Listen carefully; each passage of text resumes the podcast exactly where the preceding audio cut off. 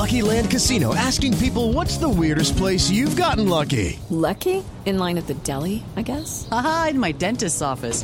More than once, actually. Do I have to say? Yes, you do. In the car before my kids' PTA meeting. Really? Yes. Excuse me, what's the weirdest place you've gotten lucky? I never win and tell. Well, there you have it. You can get lucky anywhere playing at LuckyLandSlots.com. Play for free right now. Are you feeling lucky? No purchase necessary. Void where prohibited by law. 18 plus. Terms and conditions apply. See website for details.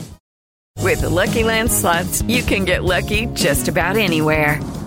This is your captain speaking. Uh, we've got clear runway and the weather's fine, but we're just going to circle up here a while and uh, get lucky. No, no, nothing like that. It's just these cash prizes add up quick. So I suggest you sit back, keep your tray table upright, and start getting lucky. Play for free at LuckyLandSlots.com. Are you feeling lucky? No purchase necessary. Void where prohibited by law. 18 plus terms and conditions apply. See website for details.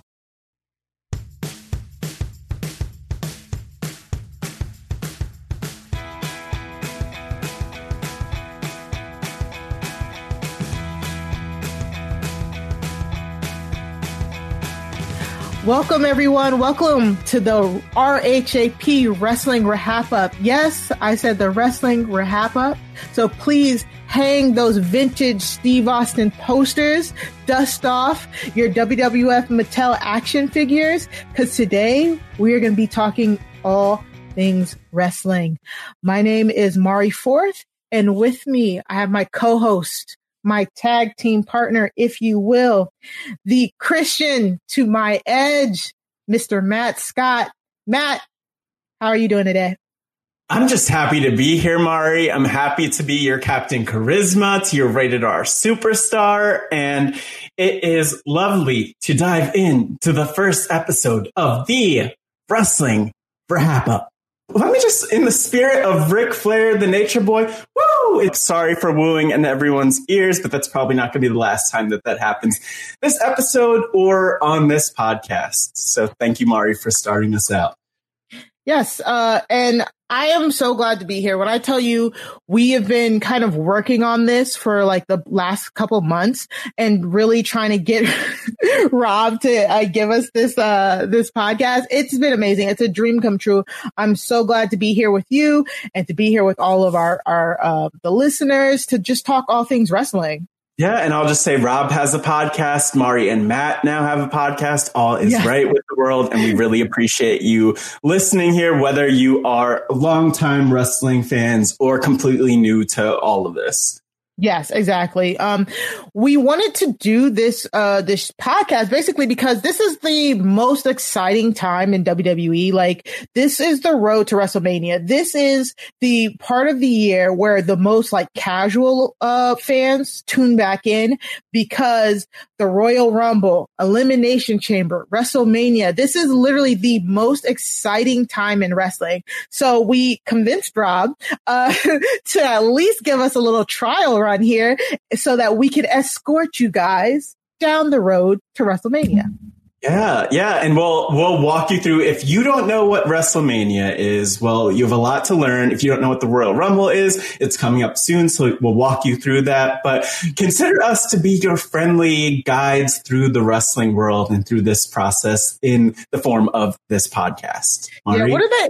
What do they call the people that help you up like Everest, like the the shaman, not the, shaman, like the Sherpa? Yes, yeah, I, thought, I, I, thought, you were going to say sommelier because we saw uh, saw oh, sommelier that we're going to talk about a little bit. Yeah, later. we're going to talk about the sommelier, and it's too it's too early in the morning over here, Matt, for the sommelier. So oh. uh, maybe if we decide to do a, a, a evening time uh, podcast, maybe we can break out the, the wine and stuff. But um, I was going to say mimosas are definitely great for for brunch. So it is brunch time. Yes. and we're all missing brunch because we're all staying inside. Um, but we definitely, another thing we wanted to do, we wanted to do a wrestling podcast that is, um, just kind of different than a lot of the ones out there. Um, we want to do something that's fun, right, Matt? Something, uh, that doesn't take wrestling as serious. Yeah, and and I think one thing that is so tough about wrestling sometimes, and actually about all shows. I mean, for anyone who's listening, who's a reality TV fan, a Big Brother fan, it is easy to get down in the dumps about what you're watching and to get yeah. critical, especially on Twitter. Shout out to Twitter. Yeah. So I think like this is our chance to really just have fun and have a conversation, and also look at pro wrestling through our lens, our lenses, which are unique yeah. and a lot different than what you might hear on your typical wrestling podcast. Yeah, and I've I've I have been guilty of getting down into the negative portions of wrestling, getting down into the getting sucked into the fandoms, the standums, and just really um being negative about the product. But um, I think this year, kind of like the pandemic, has kind of shifted for me, like my thoughts and priorities around stuff. It's just like there's so much real negativity going on in the world that I wrestling is escapism. You should be able to just take it at face value. You should just be able to play along with the wrestlers, play along with the storylines. There are some storylines that not everybody likes or agrees with, but there's a lot of other good stuff that's still there, you know? Yeah, and I'll, I'll just add that I think for a lot of people who are listening, whether you are a hardcore wrestling fan or someone like a lot of people who might have been a fan around the Attitude Era, which was late 90s, early 2000s, around the time when there was Stone Cold Steve Austin, The Rock, mm-hmm. all of those people. The thing is, wrestling for us then and i know like for me i was uh, a lot younger i was a kid at that time but it was special and i think part of like what I'm at least trying to recapture is that special energy. Like if I could have fun as a kid, as a teenager watching wrestling, or if we could have fun doing that, then we could definitely do it now. And um, we're going to try to keep it light. There will be some stuff that we'll have to really go in on, but yeah, um, that's me and Mari. We just we just shoot on everything, and that's exactly. probably the first wrestling term that that you'll that you'll start to hear from us. Yes, exactly. And just like Matt said, we want to we want to appeal to people who are currently watching watching the product who call themselves diehard wrestling fans who are part of that wrestling fandom. But we also want to try and um, explain stuff for the casual fans or for people who have absolutely no idea what they're listening to. Like we want to be able to encompass all of that. So bear with us as we try and work through all of that. Um, but the good thing is uh, we're also not not only are we going to go over the week's events in wrestling, but we're going to have lots of fun guests in the future. A lot of RHAP faithfuls, a lot of um, familiar faces, maybe some newer faces that you don't see as often, and then we're going to have we're going to play try and play some games too. So we're going to try and keep it as lighthearted as possible while going over the subject matter. And then if we got to get dirty and shady, we're going to get dirty Ooh. and shady. Yeah, right? we're gonna get down down and dirty, like yeah. like a like a dog like a dog. So uh, yeah, and I, think one thing that it's so perfect that you set that up, Mari, because we're gonna have guests, but I'm sure a lot of people are wondering who we are, and we yeah. are definitely gonna introduce ourselves more in case you're wondering who these two random, um, wonderful food voices are. Oh yeah, oh, yeah. But I, I mean, I think maybe that's is that a good is it a good time to start to talk about that, Mari? Start to yeah. talk because I, I some questions. Yeah, and I think part of what I just wanted to start with is, you know, you, you are really the, the anchor. You are the, the edge to my Christian in this podcast. You're the rated R superstar. Mm-hmm. I'm the, I'm Captain Charisma, uh, in that, in that dynamic, uh, whether yeah. you want to take that or leave it. But, mm-hmm. um, you know, I want like, what got you into wrestling? What's your history with wrestling? Um, you know, when did you start watching? Yeah.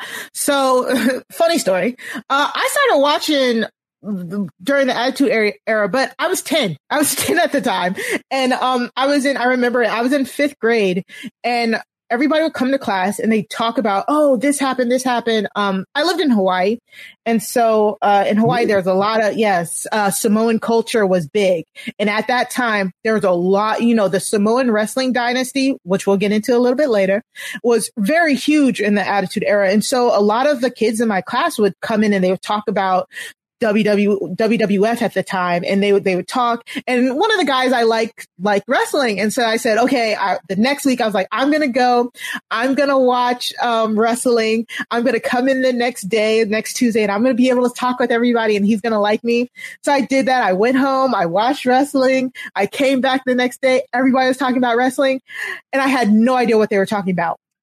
because I was watching WCW while Ooh. everybody else was watching WWE. Rookie mistake, rookie mistake. World Championship Wrestling for those who, who haven't heard of it. And if you haven't heard of it, it's probably because they shut down about 20 years ago. But, Yes. um, I accidentally watched WCW during the Monday Night Wars while everybody else was watching WWF. Um, I eventually, I, you know, it was a crush. I let it go, but I didn't let go of wrestling. I actually, once I realized what I was doing, I started watching both. And it's so funny when I recount like what I remember from those days to people because, um, I didn't realize as a kid that it was two separate things. You know what I'm saying? I just thought I was like, I was watching WCW. I like these people there's a commercial. I'm switching over to WWF and I like these people. And you know what I'm saying? It was really a back and forth. And I don't think my mind at that time honestly realized like it was a fight for wrestling supremacy, you know, at that time. So, um, I ended up be- becoming a, a huge fan of both WWF and WCW. Uh, like Matt kind of alluded to, WCW went under and then they, uh, most of that talent went to WWF. And I, and I've been watching, I've been watching ever since, um, Um, very heavy in the attitude era from, so about like from 99 to about 2006.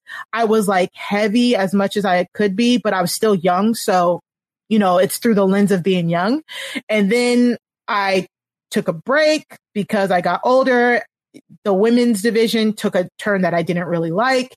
And I honestly didn't come back to it until later. So, uh, how about you, Matt? What got you into wrestling? Initially? Whoa, whoa, Mari! I have one question based on what you said. What, where's your, whatever happened to your your crush at the time? Do you know Oh, where they are now? we're just, we're just, we're just, we just became friends. Like he became one of like my best guy friends, and um, yeah, we're just Wow, well, I hope he's listening right now. Shout out to Mari's No, crush who got her not- into wrestling. uh, and like speaking of crushing, I got into into wrestling when I was well, actually, I was not crushing people in the wrestling video games at the time. I was watching my older brother and uh, other friends play wrestling while I fought for the controller on, I think the N64, probably playing a game called No Mercy at the time. Okay. And so my intro to wrestling, which I think was a ton of people's intro to wrestling, was through the video games. And I didn't even realize that it was real at the time. This must have been, or like that, that wrestling was a real thing with actual people at the time, I should say. Wow. Um, where maybe like 98, 99 um, is when I just started to play the games. And then I remember searching, the internet just became a thing. So a little bit came up on Google, but like ultimately, I didn't really truly start watching wrestling until maybe 2000 when I was just flipping through the channels and then saw it come up and I saw a segment with The Undertaker and Vince Mhm. McMahon. And I was like, oh, this is that thing I was playing. And I eventually figured out when it would be on. This is about like eight or nine year old me. And ever since I've been hooked. But I think the thing that's magical, especially with the internet, is that there were all of these different news sites and forums. And so while I was just a fan of the wrestling product on TV at first, I kind of fell down a rabbit hole, you know, logging into my AOL account at the hmm. time where I was like, really discovering a lot about wrestling. The dirt sheets or the news sites that talk about wrestling is something I discovered a lot earlier than most wrestling fans. Like by the time I was 10 and there's all sorts of wild wrestling news at the time. Wrestling, for those who don't know, used to be a, like the Wild West essentially. Um, and a lot, a lot more all over the place, a lot more wild than it is now. But that's kind of where I immersed myself. And then by like what you were saying, like 2006, I was definitely a WWE super fan, but I was Yeah. also an indie wrestling fan. I went to my first independent wrestling Wow. shows or small Okay. wrestling shows in Mhm. like 2004. I I met some of the wrestlers at the show. The, there were there were wrestlers like Amari. Have you ever heard of uh, Red Hot Russ or Johnny Thundar or uh, or Flash Jennings? You no, know I Flash have not. Jennings? Come Uh, who are they? No, I don't. Uh, I don't know. I don't know where they are now. And I don't Okay. uh, but those were like the wrestlers I was also being introduced to. So I was a huge fan, even leading up to like end of high school. Um, in high school, I did this. You're learning this all for the first time, all of Yeah. you, including Mari. Uh, Yeah. I did something called a youth summer clinic where I actually like learned how to do like drop kicks and run the ropes in an actual Whoa. wrestling ring for like six days. I know I'm super qualified. that's awesome. no, it was cool. And then like, and then like I graduated high school and went to college. And then I realized like, oh, like Monday Night Raws on at 8 p.m. on Mondays, but like I have uh, like homework to do and like a social life. And I just kind of fell out of Oh, it. I fell out of it week to week, but always followed along and just kind of kept up with the product. And, um, you know, now we're, we're here where I'm still like tapped and still watching, not as big of a fan as I once was definitely, but it still has a, a soft place in my heart. So that's, Yeah. it was, was there like a favorite, a favorite wrestler that, that you had, Mari, or, you know, I'm like so curious to give people a little bit more of an idea of that kind of stuff before we actually dive into the current product. Yeah. Um.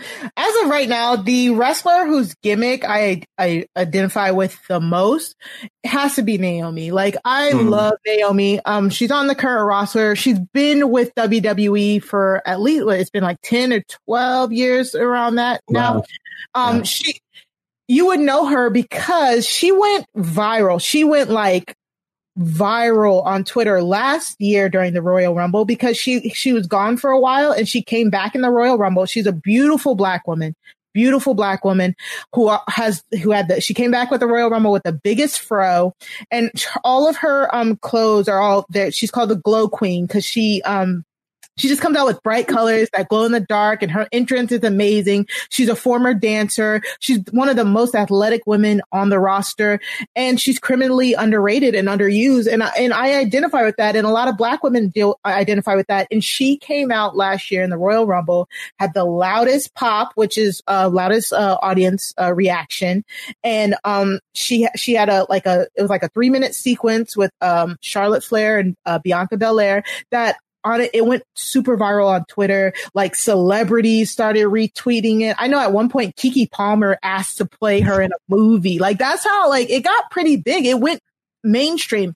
And Naomi was has also been in Total Be- Total Total Bellas, so she's known through that avenue too. And I just love her like spirit.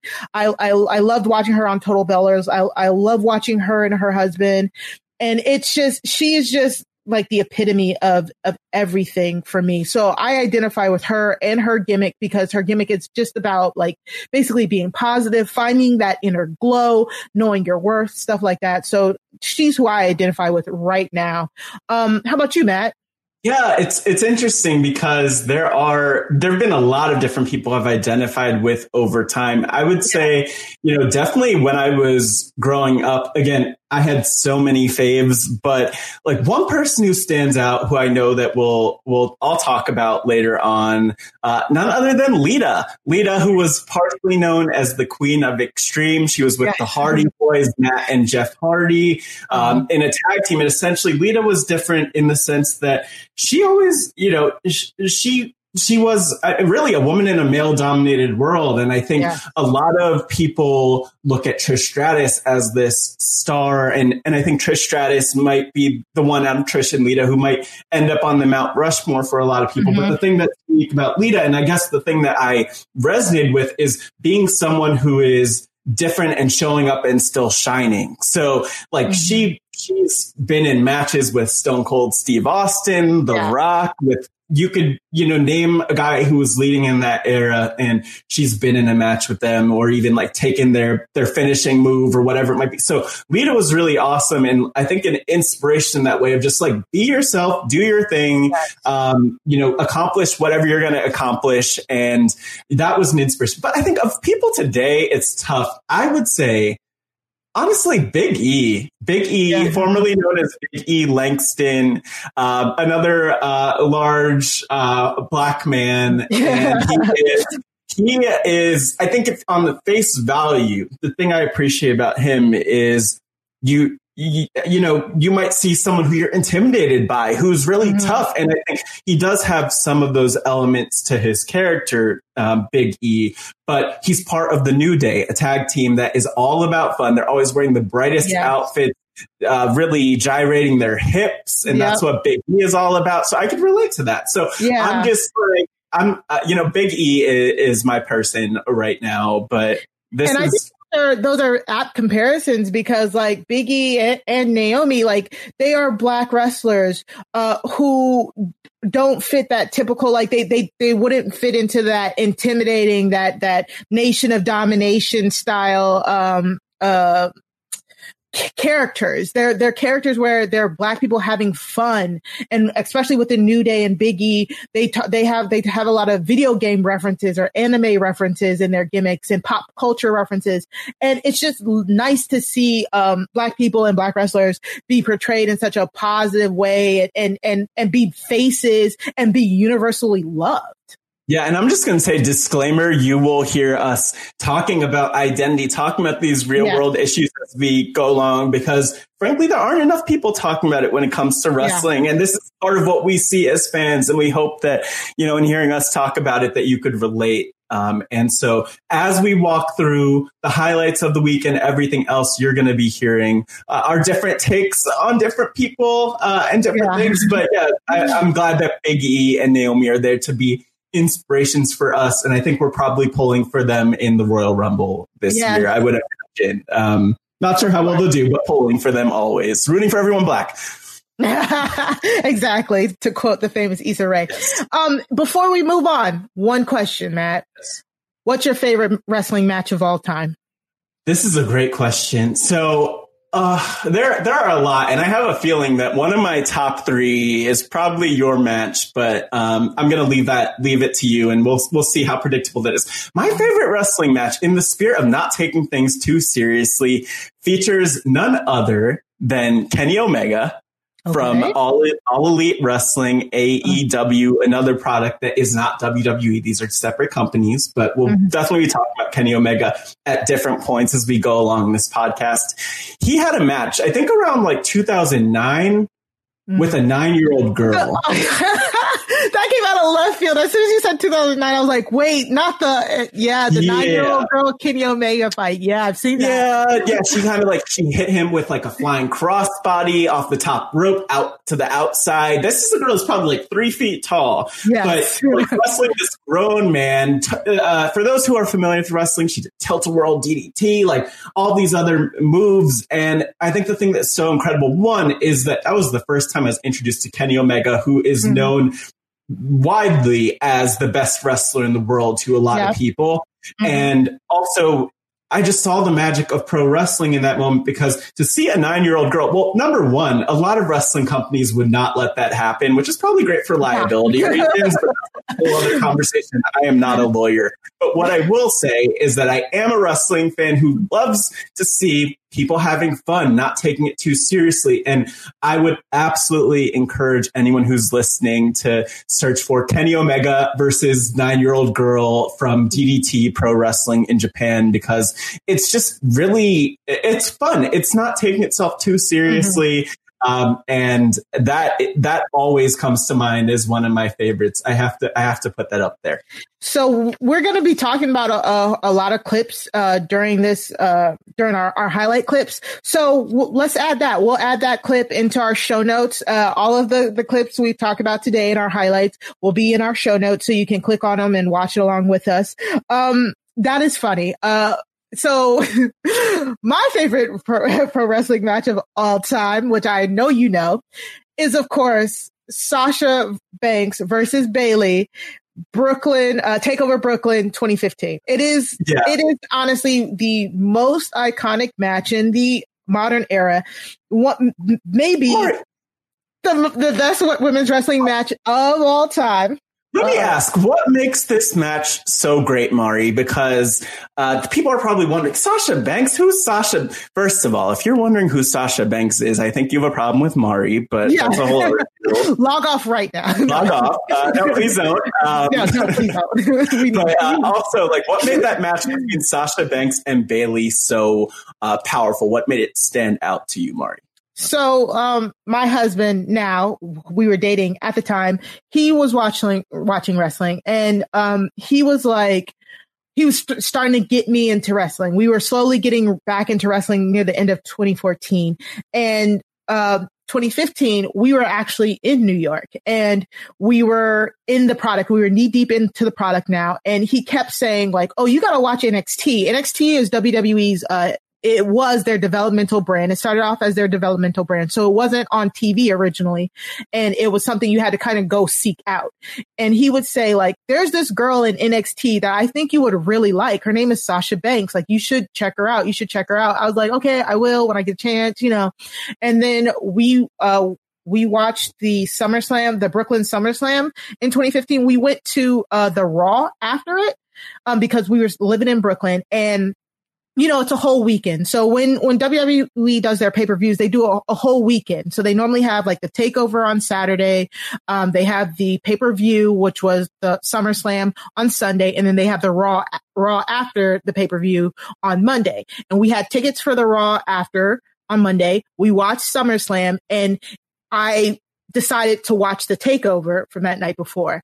And it was the first NXT takeover I ever seen. I didn't know any of the characters going into it. Um, Sasha and Bailey, they, they run their package.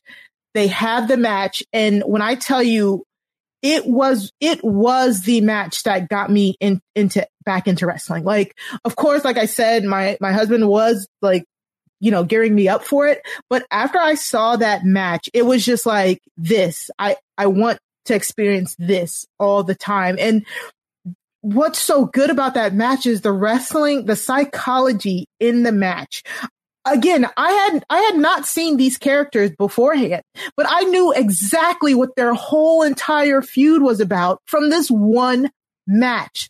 That's what makes Sasha Banks and Bayley so good because you don't need to see the feud outside of it. They will tell you in the ring. And that's what's missing. I really feel like that's what's missing in a lot of um, matches nowadays, that in ring psychology that I mean, it was just so brutal. It was such a brutal match. You felt that Bayley needed to win. You felt how villainous Sasha Banks was just by like tormenting Bayley's number one fan and Izzy. Like it was, it was honestly the best match of all time. And I love it. And if you poll a lot of women's wrestling fans out there now, they will right now, they will tell you that that's the match that brought them in. So sorry, I had to get on my soapbox because that is literally my favorite match of all time. Yeah, and the goal, I think one of our goals is to really get people who don't feel engaged with wrestling into it. And that is the match to watch. Like, it's not yeah. only one of the best matches because you know, I think for for women's wrestling, oftentimes people will section everything out into these are the best women. This is the best women's match. This is the you know who, whatever that might be by gender. It is one of the best wrestling matches I've ever seen. Yeah. It is on my list here. And if I didn't go with Kenny Omega and the nine year old girl, it would have been Sasha Banks, the boss, and Bayley, uh, the role model, who we will talk about as we go along in yeah. the highlights. So uh, let's just jump right into the highlights because we've talked enough about ourselves.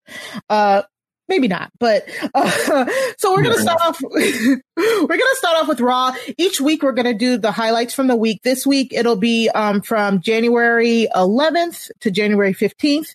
Um, we're going to be doing Raw, NXT, and SmackDown, and then we'll be talking a little bit about AEW as well. So as these weeks go along, we're gonna just be highlighting the things that basically most stood out in all the shows. We're not gonna do a comprehensive walkthrough of each one of those shows because we'd be here all day. Um, so we're to just try and incorporate stuff that was big, impactful on the week, something that made an impact on wrestling Twitter, because we're both there. You can find us on wrestling Twitter. Um, and just, uh, from each of the companies and we'll, we will try and incorporate AEW and impact a lot more. But, um, full disclosure, uh, I, I mostly you know, watch WWE that it, they have so much, uh, product that it's hard to kind of watch anything else. But, um, I am going to try and make a, a, better effort to, uh, include AEW and some of those other, um, uh, shows. So first highlights, uh, we're going to get into, we're going to get into Raw with, uh, Randy Orton and Triple H opening and headlining the show. So basically, uh, Triple H opens the show, uh, calling Randy Orton out because Randy Orton has been going on um, this tear these past few weeks. You know, he brought back his Legend Killer gimmick, which is such a good gimmick. It's one of his better gimmicks. Um, and uh, what was it last week? The week before that, uh, Raw, it was Legends Night, and Randy literally spent the whole night just tormenting all of these legends, including Big Show, Mark Henry, Ric Flair. So Triple H called Randy Orton out.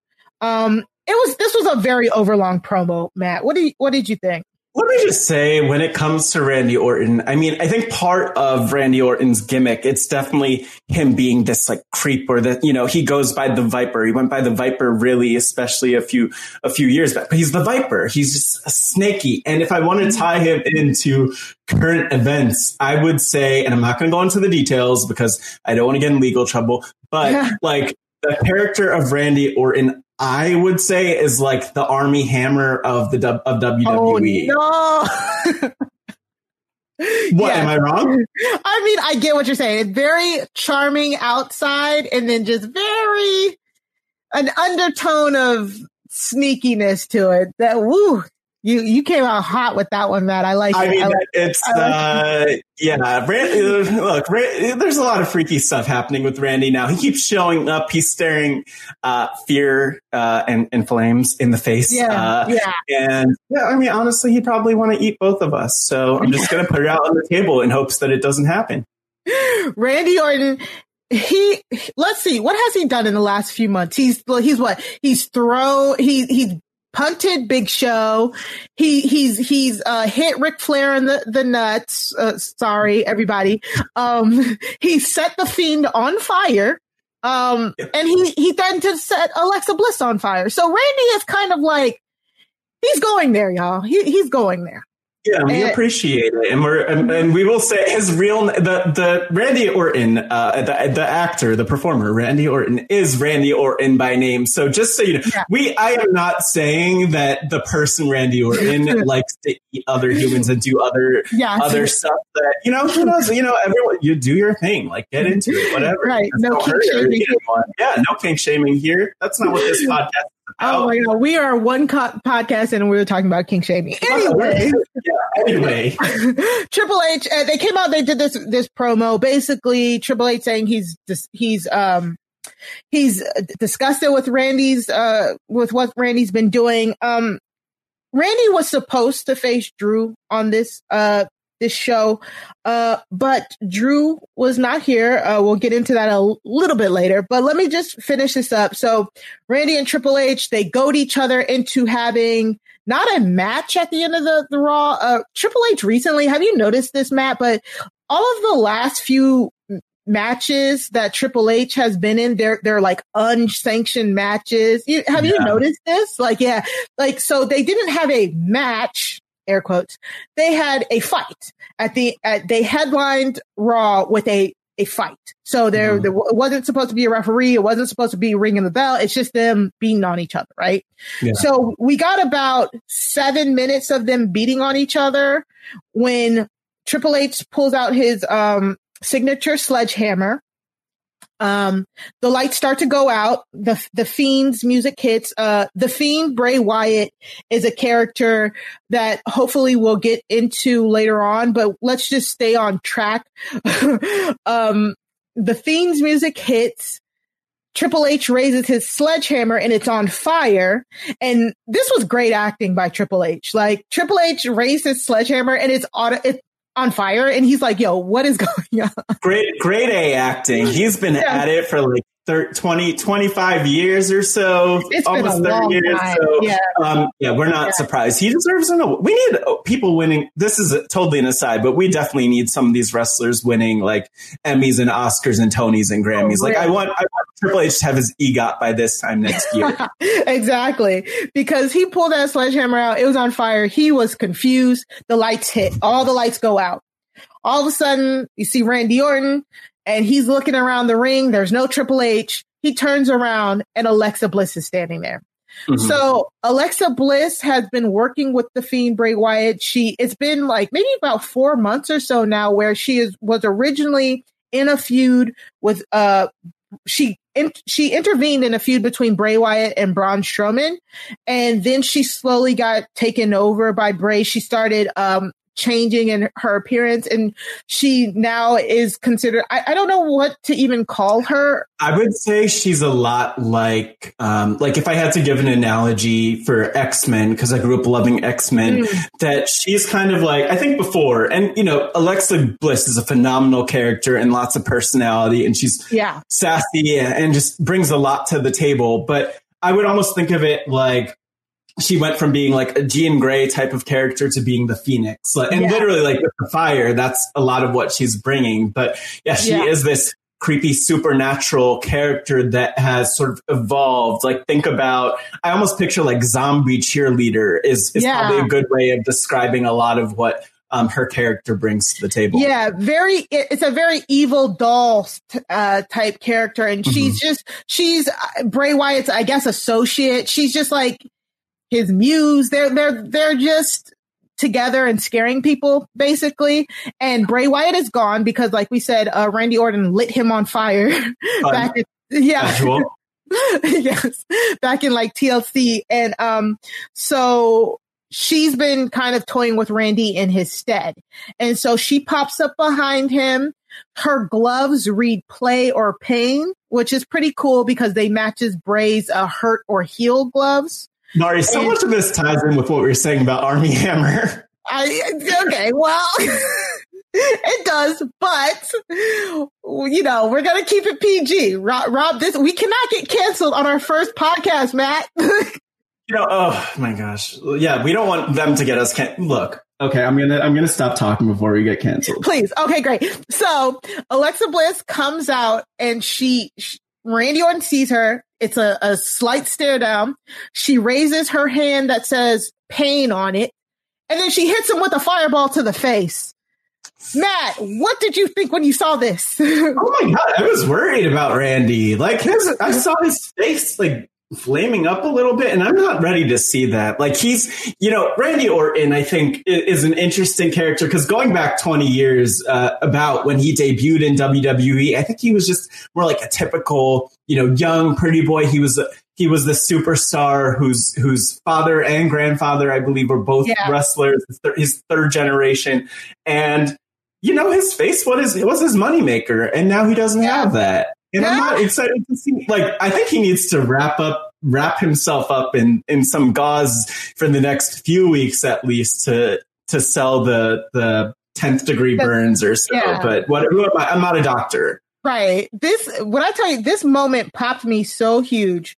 Which means I, I loved it because one of again one of my earliest memories from watching wrestling was watching um a point where um uh Triple H Chyna and Kane. Mm-hmm. Do you remember this? Triple H was feuding with Kane and I can't remember if Chyna was like uh she was turning on Triple H at that point or something like that or mm-hmm. something happened, but Kane was trying to hit Triple H with a fireball and accidentally hit Chyna with a fireball. It's amazing and, that she was she was called the ninth wonder of the world before those those burns. But what am yes. I? Yes. Oh my god! And so my my biggest thing was remembering watching her get hit with Kane's fireball, and then like um her being like coddled, like Triple H coddling her afterwards. it was so good. Like I, you know, so I, I don't typically subscribe to the whole blood and guts of wrestling or the over the top stuff, but when a supernatural gimmick works, it it works. And it's so hard to get a supernatural gimmick over in these days with the quote unquote reality era, some like to call it in wrestling, because we just know everything going on behind the scenes. So the Fiend, Bray Wyatt, Alexa Bliss's like evil doll, evil cheerleader character, and this this you know these flames, Randy Orton setting him on fire, her shooting a fireball at him. This is all really good stuff for us. We know it's fake. Like guys, we know it's fake. Wrestling's fake. We got that. Um, but when it's, when it's well done like this, it's such a good, it's such a good moment to try and get people in on the product. Yeah, and I think the the powerful thing about it too is that there are all of these stories intertwined and also like a lot of possibilities. I think when you have a show ending with someone's face burning, you you could kind of start to go into like the fan fiction fantasy of like okay, what like what happens now? Like who puts out the fire? Who's blowing a fire extinguisher in Randy's face? And then he has fire extinguisher fluid in his eyes, and it's like, how does that all work? I would love to know. So that's one of the things I love about the ridiculousness of wrestling, which is just that it, it leaves you open to the possibilities, and you just need to kind of laugh and and chuckle at it Yeah. sometimes. just enjoy it and let's keep going. so, um, like like we said, Randy Orton was originally supposed to face Drew in the main event. Uh, Drew McIntyre. Drew McIntyre is the current WWE champion. Um, earlier that day, Monday, or was it either Monday or Sunday night, one of the two, uh, WWE announced that uh, Drew McIntyre had COVID. So, um, Drew was on a series. He he showed up in a sense like he had a series of just um like vignettes, just him talking straight to the camera, talking about how he caught COVID and you know to take it very seriously, and he'll be out for a few weeks. But he also um accepted Goldberg's challenge because a week ago at Legends Night, Goldberg, as in, yes, and for all of our listeners who used to listen for back in the day, WCW's Goldberg has been back in the WWE on and off for about uh, four years now. He came out and he challenged Drew for a WWE championship match at the Royal Rumble. And Drew decided to accept the challenge. Um, and what do you feel about this, Matt?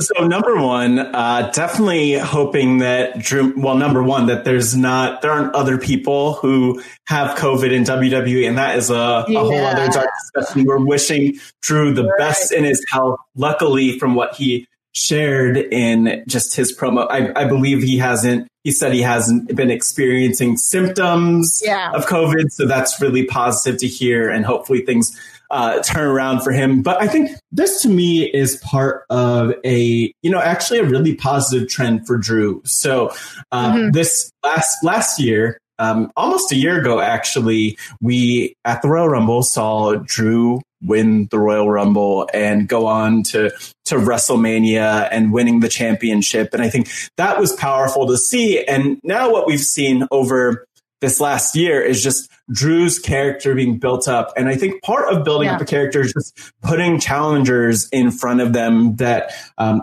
that they could beat and become more credi- credible against. And I do see Bill Goldberg as as someone who does that because he has been around recently and there are a lot of legends i know there's a backlash against just like bringing in random legends to come Yeah. in and squash or or unnecessarily beat uh, someone who is in the current product but i like the idea of like if you're going to use bill, bill goldberg who's someone who people still will tune into who's someone who people still vividly remember um, from wcw a lot of people saw him at the time as the face of wcw Yeah. it's it's not a bad thing that he's here, and I think especially for someone of his age, I, I believe he he's probably right around fifty, if not just over fifty years old, from what I remember. yeah, Like, he's it's- 50 something or something. yeah, Mhm. yeah. So it's powerful. To, it's cool to cool to see him around, and hopefully the match happens. But as you could imagine, in a COVID world, they're you know card subject to change is what I'll say. Exactly. Card subject. That's a great point. Um, Goldberg challenging. I am not a fan of Goldberg personally. I, yeah, his a lot of his recent work just has not been as up to par. Um, but I do like him here. If he, you know, as, if they're building up Drew, if Drew beats him, I like it. I like this here. This is a good placeholder. This is all placeholder feuds until we get, you know, firmly on that road to WrestleMania and we're seeing what's going to be the headlining for the, the big event. So, um, again, because Drew had COVID, a lot of Raw was not that good, y'all. it just wasn't that good because Drew admitted to having COVID, but there were a lot of Raw superstars that weren't um, present on Raw. So I wonder if they're being cautious and keeping, you know, making a lot of other people who have recently been around him like quarantine because we had a lot of wrestlers doing double duty.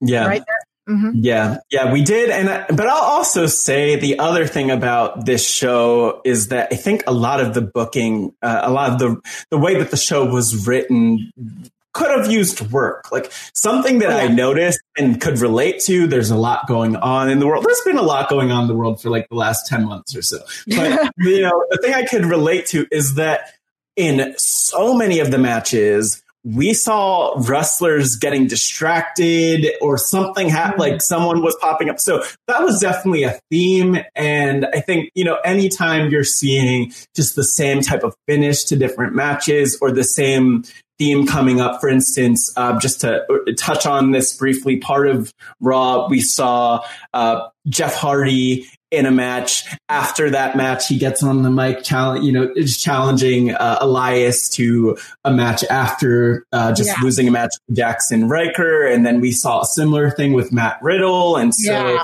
I think that this, I, I wouldn't blame the quality of the show on you know COVID and Drew not being there, but it definitely seems like they either they were writing as they went along, Yeah. or like ten different people were writing and did not compare notes and just happened to have the same exact idea. So uh, they uh, some of the wrestling dirt sheets were saying that they were still writing Raw about ten minutes until air. So I think that's pretty typical Yeah. though for Raw. Yeah, like a lot of what Well- happens in pro wrestling, which I think is interesting, is that a lot of it's being rewritten even, you know, leading up to the show. And sometimes in a lot of instances, we'll see stories in the dirt sheets about um, just people getting new notes and, and the script changing while the show's on air, which Yeah. I don't know how Yeah. common that is, but it yeah, happens. that's. I mean, that type is common, but from what I was reading, it was like not your regular Vince McMahon changed his mind at the last minute. It was, oh, sh- we don't have anything.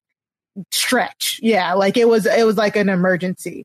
So that's why, um, like you said, Matt Riddle did the exact same thing. Had a match, uh, either won or lost. Asked somebody out to have another match exactly right after that. Like it, it- they did that three times, and it, you could just tell that they were clearly just understaffed. They, I feel like there's no other other reason to do stuff like that unless you're understaffed because it was like it was like seven people trying to fill a three hour show. Okay, round two. Name something that's not boring. A laundry? Ooh, a book club. Computer solitaire, huh? Ah, sorry, we were looking for Chumba Casino. That's right. ChumbaCasino.com has over 100 casino style games. Join today and play for free for your chance to redeem some serious prizes. ChumbaCasino.com. No purchase necessary. Where prohibited by law. 18 plus terms and conditions apply. See website for details. It is Ryan here, and I have a question for you. What do you do when you win? Like, are you a fist pumper? A woohooer, a hand clapper, a high fiver. I kind of like the high five, but if you want to hone in on those winning moves, check out Chumba Casino. At chumbacasino.com, choose from hundreds of social casino style games for your chance to redeem serious cash prizes. There are new game releases weekly, plus free daily bonuses. So don't wait. Start having the most fun ever at chumbacasino.com. No purchase necessary. VGW Group. Void where prohibited by law. See terms and conditions. 18 plus. Other than that, um, one of the la- the last highlights we have from Raw from the women was uh Lacey versus Charlotte Flair. So Lacey and Charlotte have been they've been feuding just for like a, a week. It's been like maybe a week or two because Lacey was seen flirting with Charlotte's dad, Ric Flair. Um, yeah, Ric, yeah, yeah. Just to- for for for context. Oh my god, my sides are literally hurting right now, Mari, as I'm just thinking about this because uh, Ric Flair, former opponent of of Bill Goldberg of Goldberg in uh, in WCW, so he's been around a while. I think he's had probably about a, a forty to. 50 year career so yeah, far. yeah, So yeah, just something wanted like to that. inter- interject. Um, Ric Flair is like 70 something, I think. Like, I'm sorry, guys. We, we'll fact check later, but He- like, he's- he he's old. yeah, he's he's known as the dirtiest player in the game. I think he's about Yeah. 70, 71 or 72. And so um, definitely uh, this this fits the gimmick of dirtiest player in the game. Yeah, Ric Flair is a 16 time world champion, regarded as one of the uh, greatest wrestlers, like all around wrestlers of all time. He's been through it all. He's seen it all. And his daughter is Charlotte Flair. And uh, Lacey Evans was flirting with him on Legends Night. And um, this got Charlotte mad. They had a match on Legends Night. Um, Charlotte ended up yelling at Ric Flair uh, on that match, which we've seen this before. Charlotte has always she's brought Ric Flair out. He's accompanied her to the rings. He's helped her win matches before, and she's yelled at him and kicked him to the curb before. So none of this seemed really new. Um, this week, though, however, uh, Charlotte and Lacey were were fighting. Ric Flair came out. Well, it distracted Charlotte a little bit. Um, Charlotte recovered. Her and Lacey continued to fight while Ric Flair sat at ringside.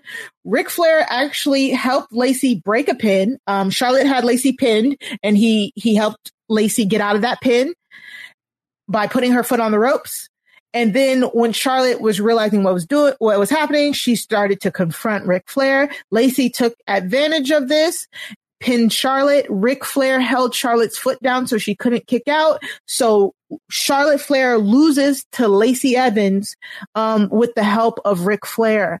And then Charlotte and Ric Flair hightail it out of there and are backstage seeing saying that they are going to go to a hotel. Lacey, Lacey and Ric Flair, yeah, and I think it's it's interesting Sorry, because yeah, like we get, oh, man, you have to think that they need some. They could definitely use some family therapy, right, Mari? Yeah. that is that is an understatement here. Um, so I the only okay this this I know I'm just this like, is a lot to really, take in. I mean, let me just let me just like repeat what you just said, which is yeah. that uh, Lacey Evans is flirting with Charlotte's father, and. Charlotte is turning on his daughter for Lacey Evans. Your Ric is turning on his daughter for Lacey Evans. Yes. Something like that. That's probably yeah. not what I said at all, but it's so mind blowing. It's almost like, what is going on here? So the, the thing that comes, that came to mind for me, and I know for you with this, is thinking back about 20 years to a storyline that reminds us a lot of this, which, by the way, I will say, and Mari alluded to this, um, pro wrestling was a lot different 20 years ago. There was a lot that's questionable. Uh, you could definitely cancel, if WWE didn't embrace its history, you could definitely cancel WWE for a lot of the stuff that's gone on. One of the things a memorable storyline, great for my 10 year old brain, was watching a storyline between Torrie Wilson, who is blonde, all American pro wrestler. She just actually appeared uh, with WWE on Legends Night um, in a feud against Dawn Marie, who was in ECW Extreme Championship Wrestling, kind of like a, um, uh, I, I, can't think the word, but like a, maybe like a harlot gimmick or something like that is what she had going on. And the whole thing centered around Dawn Marie flirting with and forming a relationship with and eventually marrying Torrie Wilson's actual real life father, played yeah. by himself, Al Wilson, uh, in this entire storyline. So there are a lot of details there. Uh, maybe there's a good clip for us to link. Actually, I would encourage you to just go on the WWE network, network.wwe.com, and just search Al Wilson or Torrie Wilson, Dawn Marie to find the whole thing because it is off the charts. And I don't think that we're going to get anything quite like that, you know, in 2021. But then again, yeah. I mean, this, uh, this is kind of on the verge of, of that. Yeah. So with Dawn Marie and Torrie Wilson, that was that was a little weird because Al Wilson, Torrie's dad, was not a wrestler. Yeah, he tell me tell me why it was weird. Tell me why that whole I know feud was weird. But like, I mean, he he was not a wrestler at all. The only saving grace about this Ric Flair, Charlotte Flair, Lacey Evans thing is that um Ric Flair is an actual wrestler, and this, you know, that makes more sense. The Dawn Marie Torrie Wilson thing, it was, it was very funny 20 years ago. And, you know, Dawn Marie ended up marrying Al Wilson, and then Al Wilson died on the honeymoon. And yeah. that innuendo was, you know, too much, you know, sex killed him. So yeah, uh, we saw him in his. I think he like was in his tidy whities or something. Yeah, I don't know. Yeah, I'm like, yeah, not not great. So we're getting shades of that with this. The thing is, my thought process with this Lacey and Charlotte feud, um, it, it's better. Uh, it's a better feud than when Charlotte Charlotte had left. She Charlotte's been gone for about ooh, like seven months or not seven months. It's been like six months or so, something like that. And before she left, her and Lacey did have a small feud before she left, and it was bad. Um, this feud is better. I will give them that. This is a better feud. Um, they seem to have they've seemed to now know how to work with each other. They used to have really bad in-ring chemistry. Even on Legends Night last week, they didn't have really good in-ring chemistry, but I think they've been working with each other in between time. And it seems like they have upped their in-ring chemistry because it wasn't as bad this time. Um, the only reason why I would be invested in this storyline is if Charlotte is, if she's really planning to make a complete break from Ric Flair. Like we've seen this kind of where she says, I don't need my dad anymore. And she's dropped her last name. She used to sometimes just go by Charlotte, but she would still come out with the robes. She would still come out with the, the theme music that was like his. So unless this is leading to where Charlotte just completely, completely redoes her whole entire image, then why are we doing this again? You know that's my my major question but uh, we need to move on. So um other than that those were the the biggest highlights from raw. We did have some women's action uh shayna baszler and nia jax the former uh wwe women's tag team champions faced mandy rose and dana brooke in a tag team match. Just was kind of like a grudge match. Both of these teams have been fighting for the tag team championships for the past two months or so. Um they uh the the tag team championships are currently on Charlotte Flair and Asuka, and Asuka is the Raw Women's Champion. Sorry, I'm throwing a lot at you here, people, but um, that match was just a kind of like a filler match. Again, this uh, this whole show screamed filler because they just did not have the personnel necessary to um do Raw. So um, let's move on to something I really want to hear your take on Matt. Uh, we're going to go to AEW for a second. Um, we have one highlight from AEW because it I, I couldn't avoid it. It took wrestling Twitter, especially Black wrestling Twitter, by storm. Um, this week, uh, uh, Britt Baker, DDS, uh, premiered, dentist for you, in case you're wondering. She is yes, actually a dentist. She is actually a dentist, yes, and a wrestler. Yes. She premiered her talk show segment called The Waiting Room. Her and her her nurse, um, the, the, real Tania, I can never say her name. I'm sorry. I will do better on that. They had Cody Rhodes in on the the waiting room, and they wanted him to talk about um, his wife, Brandi Rhodes, is pregnant. She announced her pregnancy a month or so ago. Um, Cody will be on a new show on TNT called the Go Big Show. And um, Cody is gearing up. It looks like he's gearing up to face Shaq. So uh, Cody was talking to Britt Baker, and Britt Baker. This this was such a good segment because their waiting room was kind of like um it's kind of like a Jenny Jones show or a Jerry Springer thing mm. because Britt Baker was talking to Cody. And then before Cody could even say a word, she said, hold up. We have a surprise guest. and, um, she opens the door and none other than Jade Cargill, um, walks in. Uh, Matt, do you want to give the people a little bit of backstory on Jade Cargill? All I want to, okay, I have a few thoughts that come to mind. Number one, uh, the waiting room must be the most depressing wrestling talk show name ever. Right. Like, I don't even know why a guest would show up to the waiting room. Like, oh yeah, that sounds like a lot of fun. Let me just go to the waiting room because that's not, you know, that's not the most, you know, the the the most boring thing I could possibly do right. in this entire arena right now. But that's neither here nor there. Jade Cargill, Jade Cargill, she she debuted um, on AEW a couple of months ago, yeah, um, and showed up interrupting Cody Rhodes, who is, yes. you know, essentially the man when it comes to to all AEW. elite wrestling, yeah. to AEW. And he wa- she walks out and, you know, she just starts talking to her. I have to say, not a great start to her legacy, not a great promo to start things out, but it was interesting because you know, speaking of gender in pro wrestling, we very rarely see, especially in a WWE context, feuds overlap between men and, and women in, large yeah. part. And so it was really interesting when we saw Jade, who does tower over Cody. Um, mm-hmm. I'm not sure exactly what their heights are, but I, I mean, Jade's definitely a couple of inches she taller. Is it? Yeah.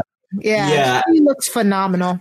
Yeah, and so and, and, so the thing about that, Jade, so much that she's bringing to the she was interrupted by none other than Brandi Rhodes, uh, who Mari. I, I, don't know if you want to yeah. recap some so, of what that segment was, but it yeah. was it, it, it, was good. I, I, don't know. I'm sure Black Twitter had a lot of reactions to that. So going back, uh, just stepping, taking a step back from uh, what we're currently talking about from this week, yes. Jade Cargill made her debut against uh, Cody Rhodes, just a promo debut against Cody Rhodes back back in, uh, I think it was like, it was November.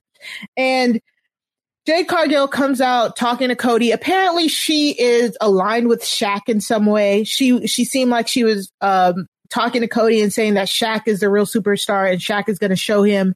And we're, I'm sorry, we are talking about Shaq as in Shaquille O'Neal, the basketball yeah, yeah, in case you were wondering, in case you didn't understand, yeah, uh, which is a whole, a whole other thing. A whole we'll other to, thing. We'll have to get into yeah. that some other week, what's going on with Shaq. But I, correct me if I'm wrong, we have not seen Shaq on AEW TV yet. Not to my knowledge. Not yeah, to no. my knowledge. I think, yeah, Shaq currently he he's a host of Inside the NBA, which is also a TNT uh, show. So it seems like this is just a lot of cross promotion. Um, so she interrupted Cody, and then Brandi Rhodes comes out and confronts her. Um, we will have to I, I want I'll we'll talk about that segment probably separately because I don't want it to bog us down from the waiting room. But basically uh Brandi Rhodes and Jade Cargill had a confrontation. It's led to a lot of like dust ups um until Brandi announced she was pregnant. So right. now Brandi is um gone and she's gone for at least like nine months, of course. And so Jade came into the waiting room segment again to confront Cody, talking about how big and bad Shaq is, talking about how um, Brandi Rhodes uh, is pregnant and she can't do nothing. And once she comes back, she she said, "I will. I'm going to beat that ass." Um, full disclosure: Jade Cargill is uh, black. She's a black woman. Um, Brandi Rhodes is a black woman. Um, Jade Cargill, she's phenomenal looking. She is. She's tall her you can see every single muscle in her body. Like she, she has at least a 20 pack abs. She walks as if she's a bad bitch. Like her character mm. from what we've seen is she just thinks she is she is it. And she comes in she interrupts this this segment. She gets in cody's face and then she slaps cody. And Not Cody, great. Yeah, Cody's a man, so he doesn't want to put his hands on her. So she turns around and uh this wrestler named Red Velvet comes and confronts her. Red Velvet is also a black woman. Um and then so it it devolves into a Jerry Springer like um scenario because Jade slaps Red Velvet. Well, Red Velvet slaps Jade. Jade slaps Red Velvet. Then all the other women's wrestlers come and break them apart. Uh, Britt Baker is probably the best in this moment. Like if you're going to watch this clip, watch Britt Baker in the background, like recording it as if she's like saying like world star or something. Like, yeah, this segment in itself, in my opinion, it was a pretty good segment. Like I, I liked it. I did enjoy it. Like if I'm stepping back and I'm going into our mantra of wrestling is fun, mm-hmm. this was, this was pretty fun. It was pretty amazing. However, I'm starting to kind of question the handling of Jade Cargill as a black woman in AEW. Yeah. Uh, mostly because that, that segment I say we do want to touch on eventually. Um, when her and Brandi were going back and forth, it was a lot of, um, AAV being thrown around, African American vernacular English, um, to the point where Brandi had called, uh, Jade Ratchet. And then it yeah. It proceeded for a lot of white male fans. Dustin Rhodes, the legendary Goldust himself, to call her Ratchet. And Jade Cargill, she is a heel. She is a bad guy in this scenario. But some of her responses have been very um, touchy for me um, from that fan base. Uh, and there's going to be a lot of questionable stuff about pro yeah. wrestling. I think there's a podcast that I would just mention because you mentioned Dustin Rhodes, uh, a podcast called Hold Up, hosted by Grace Leader, who is on the RHAP networking in the RHAP world, talking about just this character of Goldust played by Dustin Rhodes. Um, and I would encourage you to check that out. It talks about sort of like LGBT issues in uh, pro wrestling and how really a lot of things uh, may or may not hold up now, but we will be having these conversations a lot about things that maybe in the past didn't hold up and also things now that don't hold up. So yeah, yeah. So again, Uh, p- please watch this clip. It was good. The waiting room, it was really good. Um, again, wrestling is fun. That's that's how I'm taking this approach, and uh, I, I did like it. And Jade Jade herself, Jade Cargill herself, she's doing a pretty good job. She has not wrestled on AEW. She's just been making these appearances where she's cutting these promos. Um, like Matt alluded to, her original promo with Brandi Rhodes was kind of shaky, but um, the story itself is pretty solid. This was, I think this was really solid in comparison to her first promo. I, I loved her attitude when confronting Cody. Um, I love the confidence she brought. So she seems to be getting better and it, it, I can't wait till she gets in the ring because she, she basically came to confront Cody saying, Hey, when am I going to get my hands on to somebody? I want I want to, ch- I want to go. I want to go in the ring. And since your wife got, was cowardly and got pregnant, you know, set me up so I can, I can face somebody. So this is good. I, I like it. I am watching. This is one of the things in AEW I am keeping my eyes on. Um, so, um, from one Rhodes to another, uh, yeah, we're going right into it. Uh, Okay. NXT. So NXT, um, their main thing this week is they are ho- hosting the Dusty Rhodes uh, Classic. The Dusty Rhodes Classic is a tag team tournament that um, started back in 2016 in honor of Dusty Rhodes. Um, I think it was 2016 and 2015. I'm, I'm not sure. Yeah, the, yeah, the Dusty, Dusty Rhodes Dusty Rhodes. Classic. The Dusty- Rhodes Classic in honor of the legendary All American Dream, Dusty Rhodes. I don't know if that's a good impression or not. I am just going to let you have that. I'm gonna stop. Um, I'm getting a little too into this. Uh, other reasons won't be canceled. Uh, but I no, am gonna let you have Dusty that. Rhodes is iconic. Yes, he passed away. I think you were saying in 2015, and Yeah. he's someone who a lot of wrestling fans will reference not just for his own career, which was phenomenal, but also just for his influence in their careers as they were training to be wrestlers. A lot, I think, all really of the the biggest wrestlers now will reference um, not just Dusty in general as as an inspiration. I think that's a whole other thing, but really as a trainer and as a mentor in the NXT developmental system, he was really there to help them shape their characters and find something unique um, that they could really latch onto that really fit them. And he's responsible for a lot of the great characters in a lot of ways that we have seen over the last uh, five or even ten years from E. WWE. Yeah, and so their way of honoring him after he passed away was to to dedicate this tag team tournament to him. Uh, the people who win the tag team tournaments, they get their name on this really nice. It's called the Dusty Cup. Um, cemented. Wait, is it really? Uh, it's the Dusty Cup. yeah, it's a Dusty Cup. Like it. Yeah, I know that sounds Cup. funny, but Yeah, it's like really, yeah, really.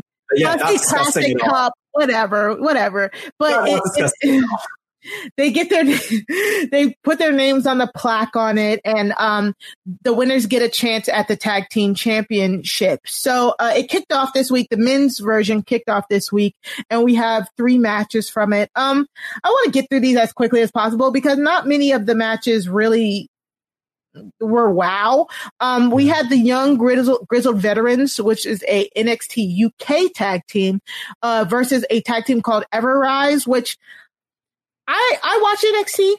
I, I don't watch it as much as I watch Raw or SmackDown, but I have never heard of Everrise and they didn't even get a, um, they didn't get an entrance. Like they were already in the ring. So that's never a good look. If, if you're watching wrestling Right. and one of the opponents is already in the ring and they didn't get an entrance, more than likely they're going to lose because they're dropped. if you're, if you're a, a Survivor fan, for instance, and you're a deep Survivor fan looking for the edit, looking for like the edgic, you know, Yeah. that's kind of one of those things. Like if someone doesn't get an entrance and if you don't know their name because it wasn't announced, probably not going to win their match. I'm just Yeah. to. Yeah, very purple, purple Kelly, uh, Everrise. So Everrise, they lost. Uh, young Grizzle veterans moved on, which is okay. Like uh, the young Grizzle veterans, I'm, eh, they're cool. They, they're cool. They can wrestle. Um, the second, the second- yeah, I know. The second match was uh, Jake Atlas and Isaiah Swerve Scott. This was a, mish, a mishmatch team. They kind of just were put together uh, versus MSK. So the thing about MSK, MSK, they this is them making their debut. When they put the the graphic up, there are no faces. It just said versus MSK, and so it was a surprise debut tag team. MSK comes out. They are introduced as Wesley and Nash Carter. And surprise, surprise, these are the radicals. The, Uh, ra- the this is the part where I got confused. They're so the they're not. It's not the radicals. They're the rascals. Is it? Oh, I'm sorry, my bad. It is the rascals. Oh, but like also they okay. So my bad. people know and don't get mad at them. But like the radicals was uh, Chris Benoit, like Eddie Guerrero, like 20 years ago, and Yeah, mhm. Dean, Dean Malenko, Dean Malenko Perry- and Perry Saturn. Mhm. yeah, so that was them. But the thing that throws me off about their name, and I was like looking at this clip, like, wait, they used to be called the Radicals too, is that they they have a Z at the end of their name. I don't understand um, the spelling of this, but not not ideal uh, for Right. 2021. Yeah, the Rascalz, the Rascalz, that is, Yeah. uh, yeah, that they are former PWG uh, tag team champions, and they were last seen on Impact about three months ago. So, and they had a third man with them. I'm not familiar. He, they're, apparently he's still unsigned, but the only these two members of the Rascalz made it over to WWE. Um, I'm, and they, and they won. They won this uh, match. Uh, because it was their de- debut match. Uh, they came in with a lot of fanfare. Apparently, a lot of people like them. I, again, I have no uh, history with them in Impact or, or anything else. So I am excited to learn alongside a lot of the NXT audience what they can do because they had a great showing, a very good showing. And um, when Jake Atlas and Swerve, uh, Isaiah Swerve Scott lost, we kind of saw them fighting in the back in medicals. So it looks like it might be leading to a feud between the two of them. So that's always good as well. So, you know, um, MSK moves on in the Dusty Rhodes Classic. And then uh, finally, we have the Undisputed Era represented by Adam Cole and Roderick Strong versus Breezango. What did you think of this match, uh, Matt? So this was an intense match. There was a lot happening around this match, and I think this actually uh, ties in a little bit with another segment that happened on the show where Yes. um, Finn Balor ended up uh, just really brawling and, and, and being uh, cornered by. I'm going to come back to this match, but being cornered by um, a number of people, Pete Dunne and uh, Oney Lorcan and Danny Burch, uh, who were coming for him. And then we saw Undisputed Era show up. So there was a lot of chaos happening, a lot of brawling happening A lot outside. of of shenanigans, yeah. a lot of shenanigans. Yeah. Yeah. And we did see Undisputed Era come out on top here, but it by no means was just a clean, uh, you know, a, a nice, clean packaged win. They were able to, to effectively win. And I believe the, the win itself was clean, but there was just a lot going on. People were getting beaten up. Kyle O'Reilly was out there. He's part of Undisputed Era and he ended up with a bloody mouth. And I just don't, it was a lot to keep up with, but this one was really fun, especially compared with the other Dusty Classic matches that were happening. The Dusty Yeah. Cup, Dusty Cups. Dusty. Yeah. band name, by the way. This, this was oh my god. This was the headline of NXT. This is like NXT is doing uh with the Dusty Rhodes Classic. They are trying to um highlight tag team wrestling, and this is a, this was a very good match to headline because, like Matt said, there were a lot of shenanigans, and most of that shenan those shenanigans come from um earlier in the show. Finn Balor was talking because he had he had faced um he had faced Kyle O'Reilly for the uh the championship at New Year's Evil. He won. He came out like most champions do once they they're over a feud. He said basically who's next? I still, you know, I'm still that man. You have to come through me. Pete Dunne is another uh, he was formerly a part of the NXT UK roster. He's a former uh, NXT uh, UK champion. He was like one of the longest reigning UK champions, but I, I can't remember if his championship reign has gotten usurped now. But Pete Dunne, who was flanked by uh, Oney Lorcan and Danny Burch, like Matt so correctly said, um, they w- were previously uh, helmed with uh, Pat McAfee. Uh, y'all, if any of the listeners might know, he is a former punter for the uh, NFL who has turned into a podcaster who then turned into a wrestler. Um, all four of them uh, were opposite the uh, Undisputed Era at the War Games pay per view back in December. So now all of the dust has settled between the battle of the the factions, and so now Pete Dunne is coming for Finn Balor's championship, and Oney Lorcan and Danny Burch were there to help him. They started beating up on Finn Balor, and then again, uh, the UE, the Undisputed Era, uh, Adam Cole Roderick Strong and Kyle O'Reilly came to Finn Balor's aid, which you know is interesting because they used to they used to fight against Finn Balor and uh but what this led to was a lot of uh Bullet Club chants, mm-hmm. um a too sweet and uh, which is the hand gesture. Uh, I I do not, Matt. I do not want to get into the politics of Bullet Club. Yeah, I was gonna say, but yes, they were both. do not have all day. They're both part yeah. of Bullet Club. Um, Adam Cole and Finn Balor, and also just for context, so with the main WWE product, Raw and SmackDown, and even the pay per views that come up, we are seeing. Uh, there, there isn't there isn't a crowd for those. There's the the Thunderdome yeah. in WWE, which is a bunch of screens all yeah. over a massive stadium, over a massive arena. I think it might be Tropicana Field, maybe if that's it like or something. That, yeah. So the other thing though is that for for NXT in their smaller space, they have a um, allegedly COVID, yeah. allegedly COVID friendly crowd. Uh, mm-hmm. And I think that, you know, it's, they were chanting uh, about Bullet Club too sweet. And so we did see a little bit of tension there between Adam Cole and the rest of Undisputed Era and Finn Balor. And so yeah. it's still unresolved, but it was interesting yeah. actually at the end of the day kind of end up on the same side. It's like the, the concept of like the enemy of my enemy is my friend, which is kind of what I, I felt like we were seeing. Yes. And oh my God, I really do not want to get into this, but I, I know our, our listeners need context. But Finn Balor started the Bullet Club like it was that 2012, 2013.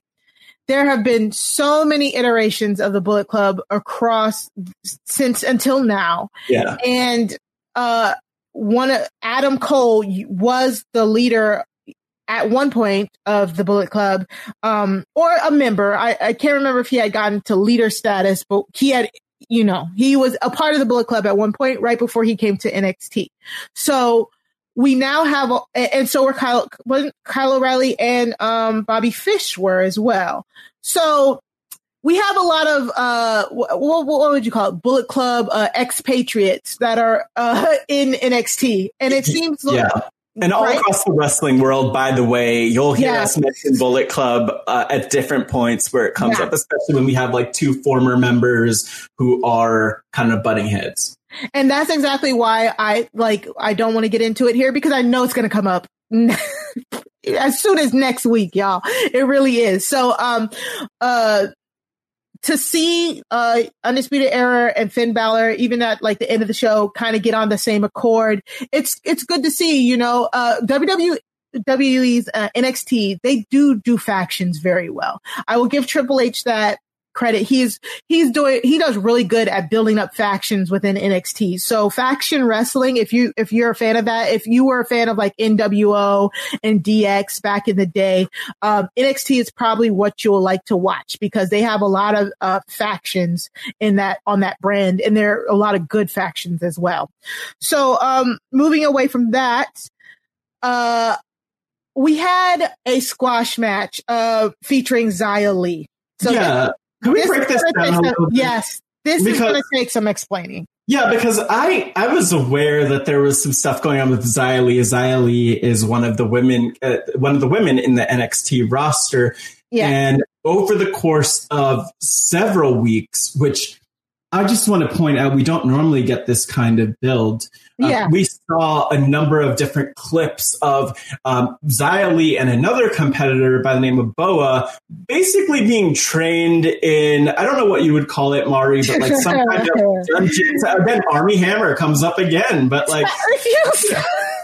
we saw it was a dungeon. There was they were self waterboarding. Um, yeah. they were basically just like training and beating themselves up until I think a few weeks ago they were finally released just in time for the New Year's. You know, just in time they were released from the yeah. dungeon. Now Xia Li is back. Boa is there with her. And we have just seen this nonstop killing machine. I, I really feel like Li, who debuted in the Mae Young Classic, which was a tournament that introduced us to a lot of women on the NXT roster, yeah. was you know she was she was fine, but she wasn't anything really special. And I know even in the Mae Young Classic just a few years ago when she debuted, that was her first pro wrestling match ever. Yes, I ever, believe. yeah. So and now yeah. we've really seen her evolve into something. She's always had this martial arts background, which I must mm-hmm. say I appreciate as someone who did karate from like four years old to ten years old. I mean, I'm I was definitely almost a black belt,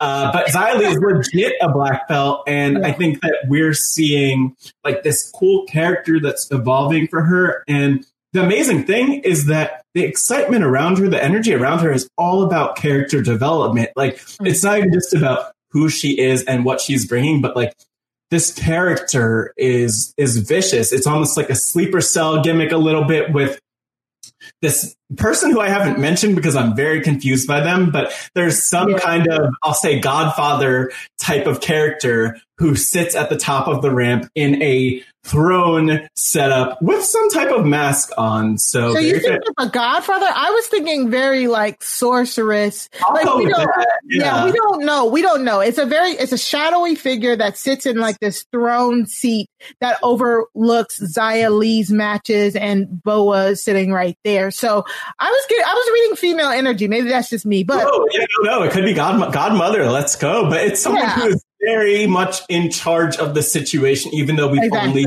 them sitting in the in the chair and yeah there's that there's that energy that we're picking up on so yeah, yeah it's, it's been interesting to watch that evolve and i know there's definitely a question of who's under the mask which i don't i don't have any theories at this point i don't think we have enough information for that but well, mari do you do you have any theories? No, I so no because Xia Li, It was it was like two months ago, back in October. Xia Li lost a match. She lost a match, and before the match, she just kept saying, "I have to win. I have to win. I have to win."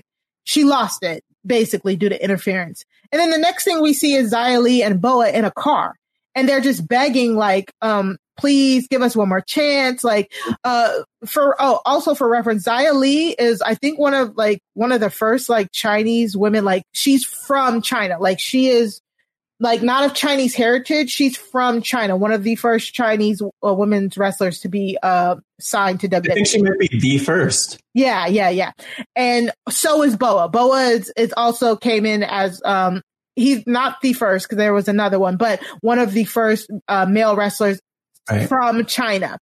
And they, they put them in this car. They took them to this dark place. They started, like, like Matt said, they started waterboarding themselves. They started training really hard and then they came back.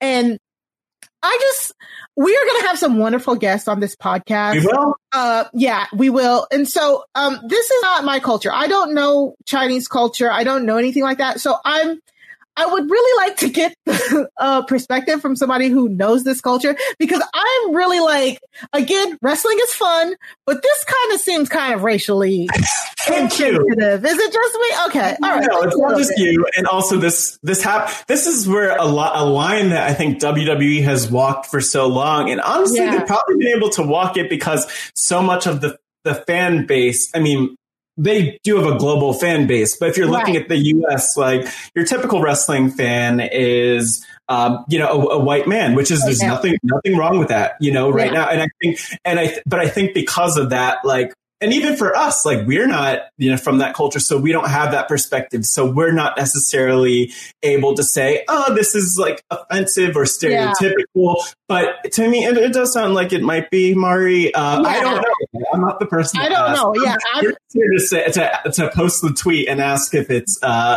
if right. it might be offensive, and hopefully yeah. people answer. Yeah, it's really it, it's really interesting. It's giving off like it's like Karate Kid if they like kidnapped Jade and and then made him train. Like that's what it is. That is they are like they were kidnapped basically. They were told that they weren't good enough and then they forced them into hard training until they were good enough and they came back. Xia came out. She had a squash match against a jobber. She beat yeah. the jobber up in front of that. The, the hooded figure basically gave the signal to like just murder that jobber basically and she did it so it's it's it's been an interesting storyline it very well is and we will include all of the clips in the um show notes i'm just I'm glad because Xia Li has a character. She does have a character. This gave her the character, like you said, which is more than a lot of other um, wrestlers who are of a different cultural background sometimes don't even get storylines or characters. So it is a character. It is a storyline. I just want to know, is it walking that line? Is it, yeah. you know, yeah. Um, I can, t- I can tell you, I mean, one of my reactions just in line with that is that like, yes, it's definitely walking a line. The thing that I don't appreciate, and it would be awesome if there were more voices to speak up about this, but like all of the all of the Asian characters, and especially Asian women, like always have something that a gimmick that relates to their culture. So I even know going yeah. back like almost 20 years, uh, there was Gail Kim. Gail Kim was one of the one of the first and one of the only um, Asian. Uh, she's from Canada, but uh, Korean woman. And I know that in a lot of the interviews and stuff that she's talked about since leaving WWE for the first time when she left, which was like 2005, they were really trying to force her into this like stereotypical gimmick. And I know that um, even going back about 10 years when she returned to the company for a quick cup of coffee, like it was the same thing where they wanted her to speak Korean and she did not have like I don't even think she speaks Korean. So they're always working to push people into some of those boxes and corners. And that's one of the sad things we'll see about wrestling. But I think that's kind of another reason why our voices, like more diverse voices are important with wrestling, just to kind of point out like, hey, we would love to see Xia Li have a gimmick that's really cool that doesn't relate to her you know her her yeah. race and ethnicity but that's just me on my soapbox for a little bit i will say though mari to your point like i love that Xia Li has a character now. And I, I really like what they're doing with the women in NXT. Um, you know, just on that note, unless there's anything else you were going to mention on Xia Li, the, no. you know, just the, the other point is that we had the announcement of the first ever um, Dusty Rhodes Women's Tag Team Classic, the the Dusty the Women's Dusty Cup, um, if you will, starting next week. And so, um, are you? Is there anyone you're excited about seeing? Anything you want to point out in particular about that tournament coming up?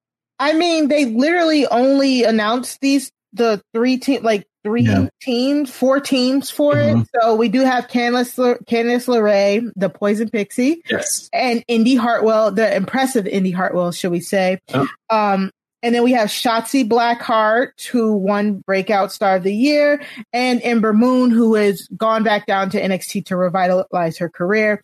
Uh, I think I don't know if they're going up against each other next week, but uh, one of the main matches that they have um, uh, advertised for is Kacy Catanzaro. That's of uh, American Ninja Warriors fame. So any of you guys out there who followed along with our American Ninja Warrior coverage on Rehab would be uh, familiar with that. Uh, Mighty, no, not Mighty Kacy. Was that her nickname on American Ninja? I forget. Anyways, her. That's another podcast. I know that's not ours. Uh, Kate, and Carter, and they're going to be going up against uh, Toni Storm and Mercedes Martinez. We're just reading names at this point. Once they actually do something, we'll get into it. But I mean, I hope there's more than just these four teams. But then again, if for that to happen, they would have to bring more women in from the different brands. And right now, with COVID spreading, um, like with many outbreaks, I don't think they want to cross do the cross brands. So, um, I love Mercedes Martinez. We, I know we are both huge fans of Mercedes Martinez and her and Toni Storm,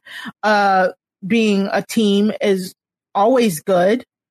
Yeah, and I'm gonna hold myself back. I'm not even. I'm gonna hold myself back from talking about Mercedes yeah. Martinez. I have a long history yeah. of fan of her. She's one of the people that I saw on the indie wrestling scene a few times um, as I was in high school. So there's a lot to say about her, but I think she's probably like the best wrestler yeah. in the world. And, uh, but that's my opinion. And we'll definitely get into her next week because they do have the match next week. Yes. So uh, hold for that. So we got to get to SmackDown. We got to get to SmackDown Live because SmackDown Live is like, it is such a good show, guys. Um, uh, we always have the clips and highlights in, in the show notes for you. But if you're going to watch one wrestling show, and only one, you gotta watch uh, SmackDown Live. SmackDown Live premieres on Fox at eight o'clock on Friday nights.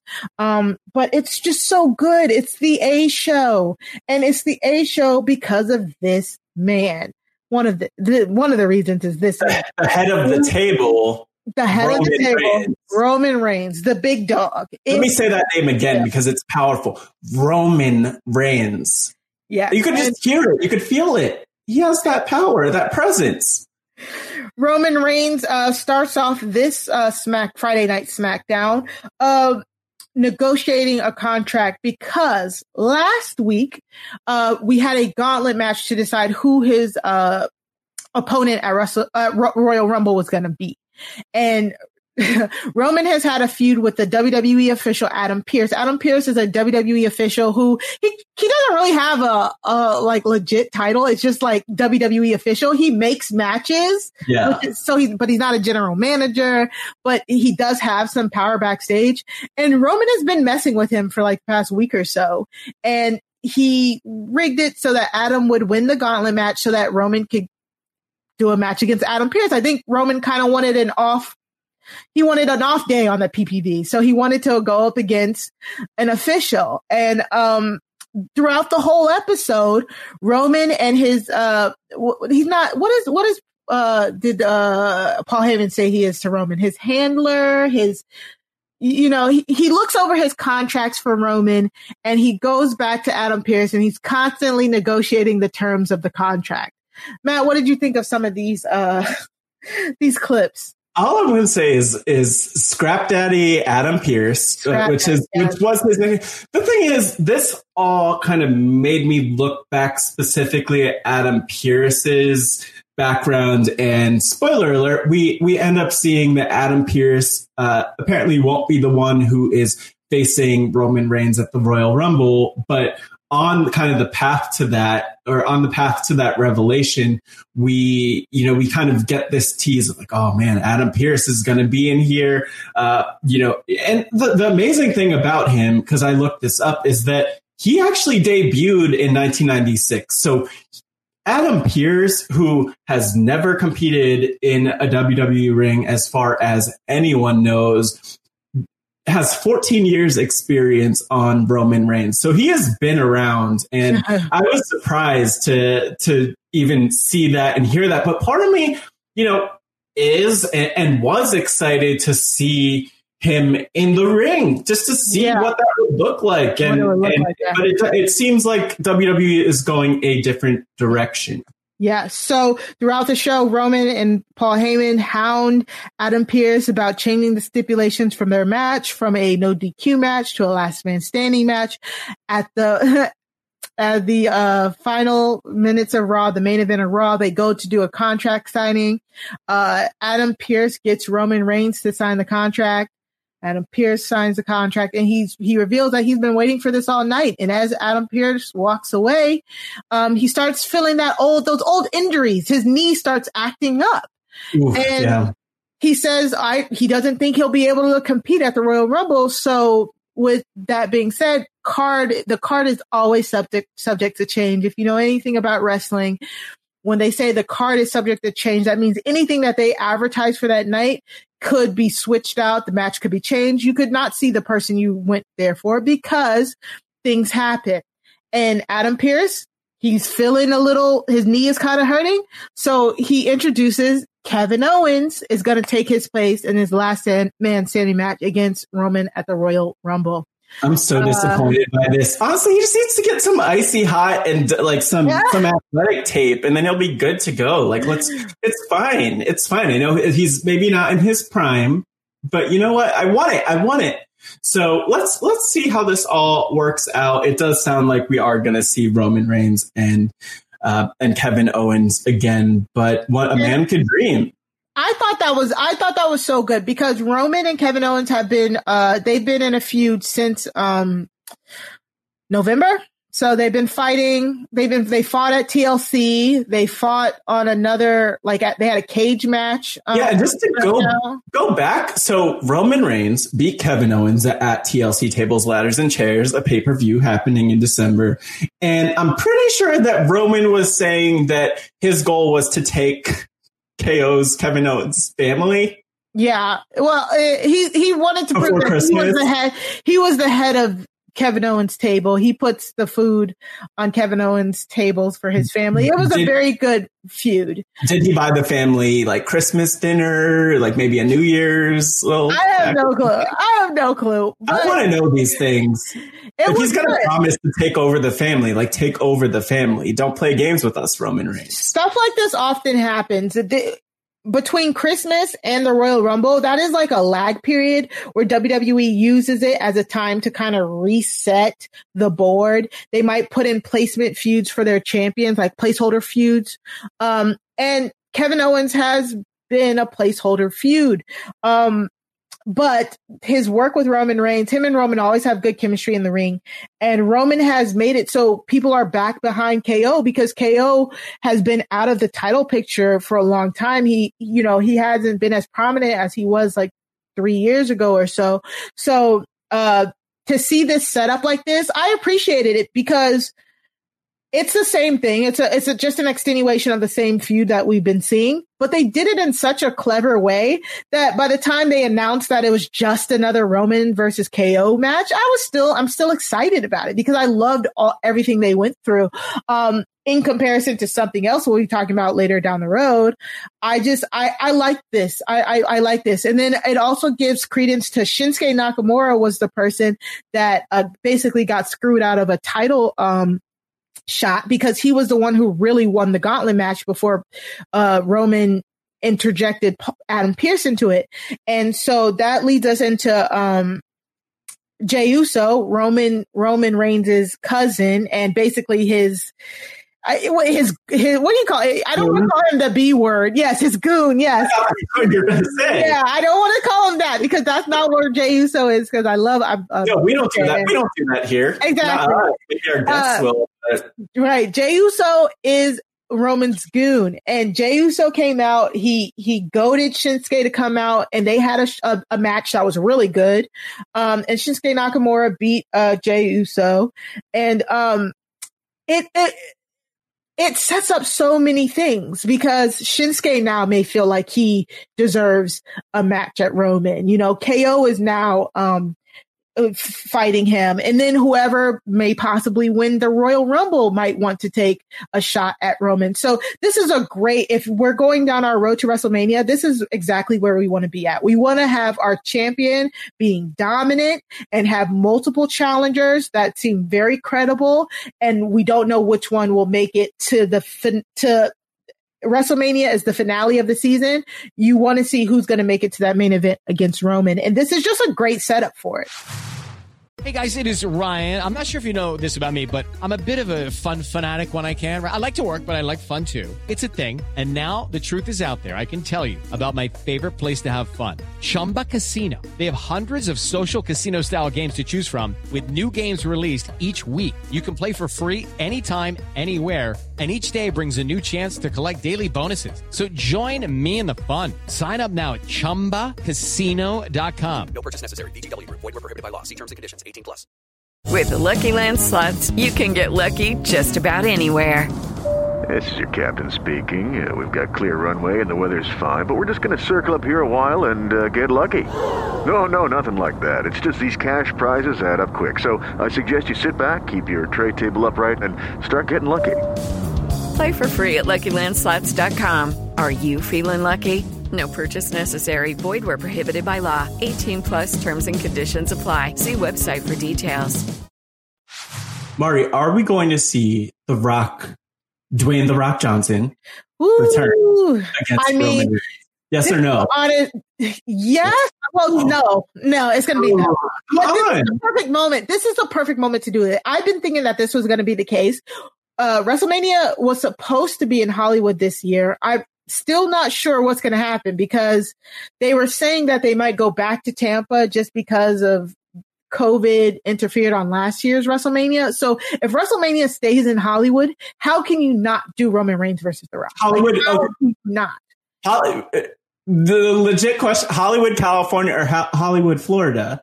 No, yeah, right. Hollywood, California. Hollywood. Okay. It was, it, WrestleMania 37 was scheduled to be in Hollywood, California this year, but they, I think they're still trying to figure out what they're going to do because of all the COVID restrictions. LA, I know, is right now is basically shut down. Yeah, apparently. So it sucks because there's a lot of feuds that would have would have like the place that WrestleMania takes part in is also a big part of the feel of of the show itself. So Hollywood being the home of The Rock, like that would have been great, but we'll see. You, anything can happen on the road to WrestleMania. So we're going in a good direction for for Roman right now. So um other highlights on Yeah, SmackDown. I want. I'll, I'll. I want to touch on this next one Yeah. because there are a lot of fun characters. I think actually, like our highlights for the rest of SmackDown are just a bunch of fun characters. Roman Reigns Yeah. is a strong character, but when we just want to talk about having fun. I mean, I have always been a fan of Billie Kay, who Yeah. formerly uh, is one of the IIconics, which uh, has two two eyes, not just the word iconic, but eyes at the start of it. Um, Billie Kay was tag team partners with Peyton Royce, and honestly, I think you know just from a natural tag team perspective, they they've been one of the one of the um, I, I want to be careful with how I say this. Like one of the best fitting tag teams. So while the IIconics were never over and never won the, the championships, they were always they were always a tag team that people just gravitated to because they were funny. They were a comedy act really with a lot of bits there. And Billie Kay, I think, has always kind of been she's been sold a little bit short, but she is hilarious. She has the best facial expression. She's just over the top. She reminds me, um, and I mean this like with no um, no malice at all, but a little bit like a Muppet, like over the top, like it's like kind of popping up and like you know you know chirp, chirping away a little bit. Um, Very enthusiastic. Yeah. yeah, and like visually, if I had to compare her to anyone, I feel like she looks kind of like if I again for for reality TV fans, for the Big Brother fans, she looks kind of like um, I, I think it's like Br- uh, Bronte from BB eighteen. Uh, just like a little bit of like the like a, a little bit bumbling nature to her, and Yeah. we love that about Billie Kay. It's it's really fun to have her, and she, even though she was not in this match that took place between Liv Morgan and Natalya, Natalya Neidhart, part of the was part of the legacy, the Hart family reg- legacy. For those who remember Bret Hart, um, Billie Kay was very much a participant in this match, starting out on commentary with the match, and then kind of circling around the ring, standing alongside Liv Morgan's tag team partner in the Riott Squad, no none other than Ruby Riott, kind of egging things on. I'm gonna I'm gonna stop even running through this to give you a chance, Mari, because I feel like I'm stealing your gimmick a little bit. Like walking through. I'm just I loved Billie Kay in in all of in all of what was happening from her going from being on the announce booth to kind of just trying to egg on uh, egg on Ruby Riott in supporting Liv Morgan to then kind of just ending up in the mix in the in the middle of things. Yeah, no, you did a great job. Like Billie Kay, um, I don't know why the WWE decided to break up the IIconics. I mean, uh, they they they did win tag team champions to get to ships together, but How long they're- were they champions for it? I remember. Oh, I. Yeah, it's very forgettable. They were Sorry. they they were a team. They were tag champs for like three months or something like that, but they never had them on TV. They Oh. they were on TV. Yeah, that it was it was I they were this. 20, Yeah. 2019, right? yeah they took them they took them off of uh Bayley and Sasha, so they At were the, at WrestleMania, and they did nothing with them after that. So it's unfortunate because the IIconics, the reason why they fit, they feel like they fit together so much is because they've been best friends since they were 15. They're, they're both Austral, they're fro- both Australian or from Australia. Uh, they, they trained together over there. Then they came to WWE at the same time and they've been a tag team since they stepped foot in WWE in like 2015. So they were they're unfortunately I think they were casualties of uh Vince not liking tag teams like that and they were broken up. And so since they've been broken up, Billie Kay, because Billie Kay is on SmackDown, Peyton Royce, her um, IIconics team member, is on Raw. Um, Billie Kay has been trying to find uh, a place where she fits in. And so Billie Kay has had this great uh, gimmick where she's running around, giving people her resume, trying to be. Billie Kay is so funny. Like like Matt said, she's so enth- over enthusiastic, uh, very childlike enthusiasm. Uh, she needs she needs to be somebody's manager. She really does. And in this match, she is trying to be the Riott Squad's manager, but she ends up costing Liv Morgan the win.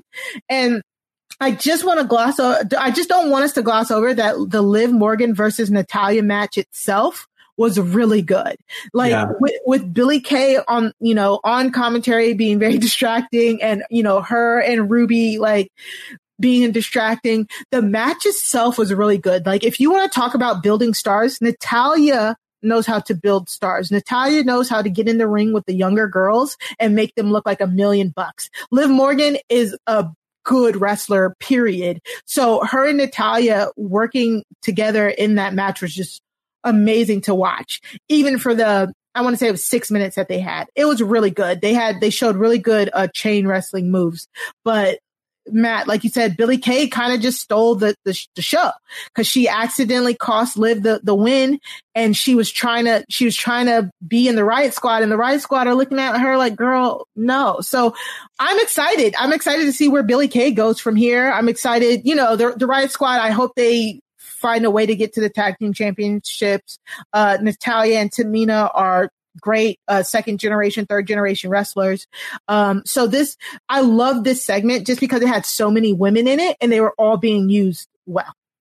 Yeah, and I think that's that's one thing I will point out. And I think you know I I've always considered myself a fan of women's wrestling, and I know you. I'm sure the same goes for Same. you, Mari. But like I think the thing that's interesting that I mean, just the reality is that so much of the stories that they've been given or that they're working with and then how they execute on them are just stronger than the rest of the rosters. So, I mean, I hope no one's mad that we're, we're covering the women, but like, be mad. The women are awesome. The women are, are really killing it at this point and they're making the most of every single moment that they have on, on the screen, which leads to more of those, which leads to those being highlights in this Yeah. podcast.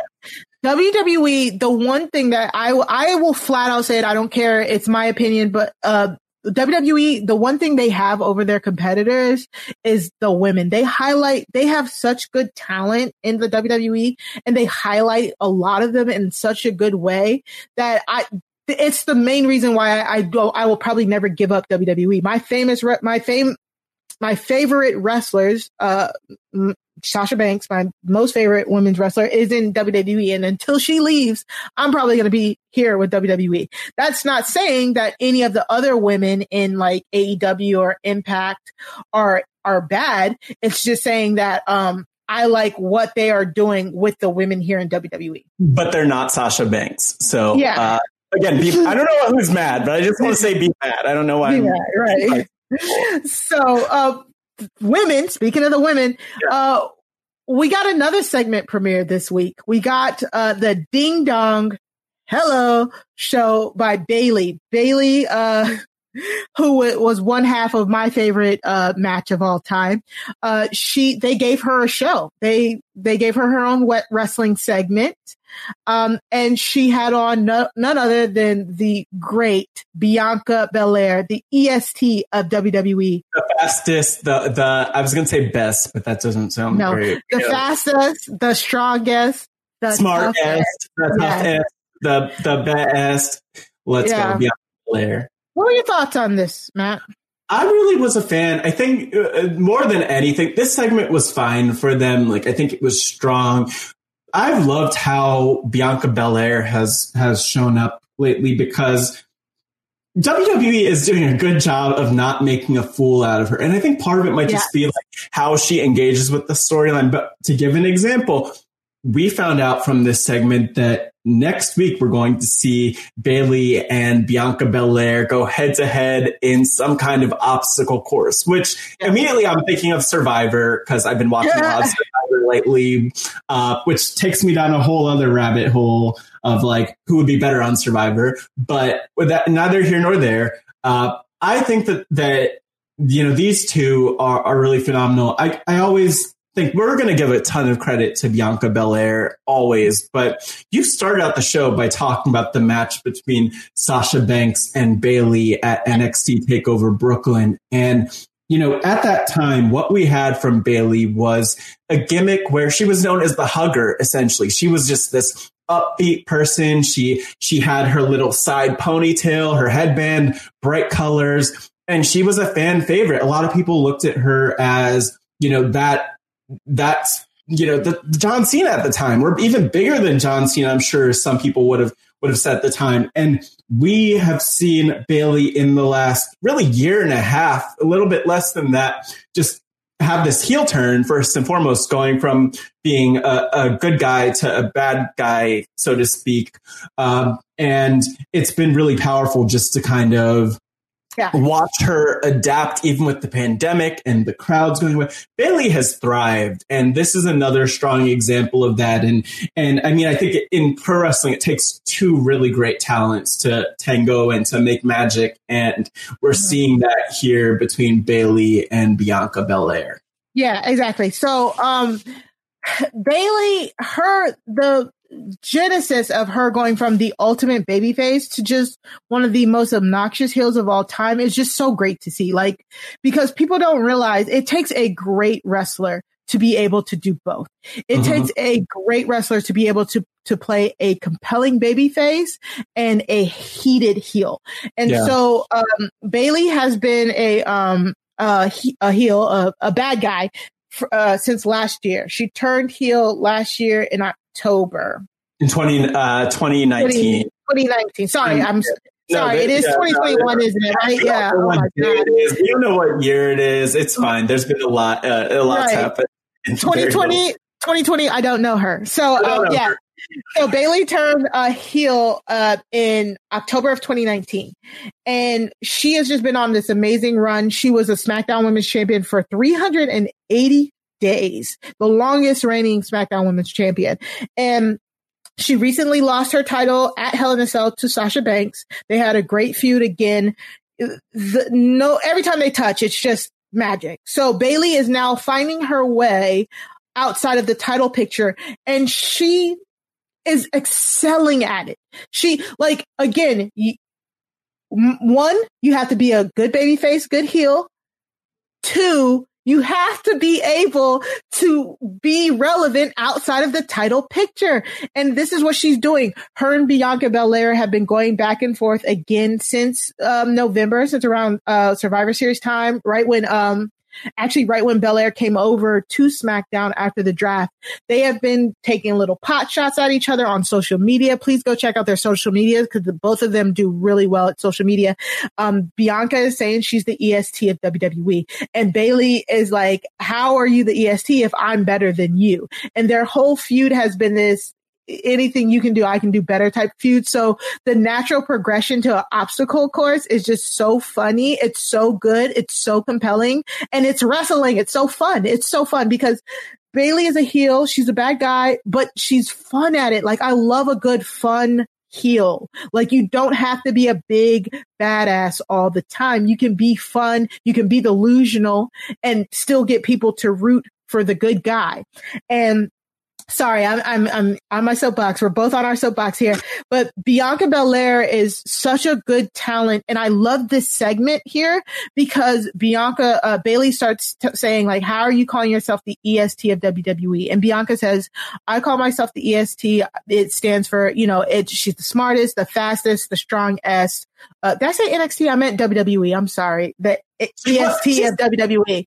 Yeah. the EST of whatever she wants yeah, to be. She, NXT, WWE. Like, yeah. give us any, give me any letters and she's going to be the EST. That's how good she, she. she was originally the EST of NXT when she was in NXT. So now it's the EST of WWE. And she says uh, to Bayley, she says, "Why are you getting so mad when I call myself the EST? I'm just I am just living up to my potential. I am not saying that to degrade you.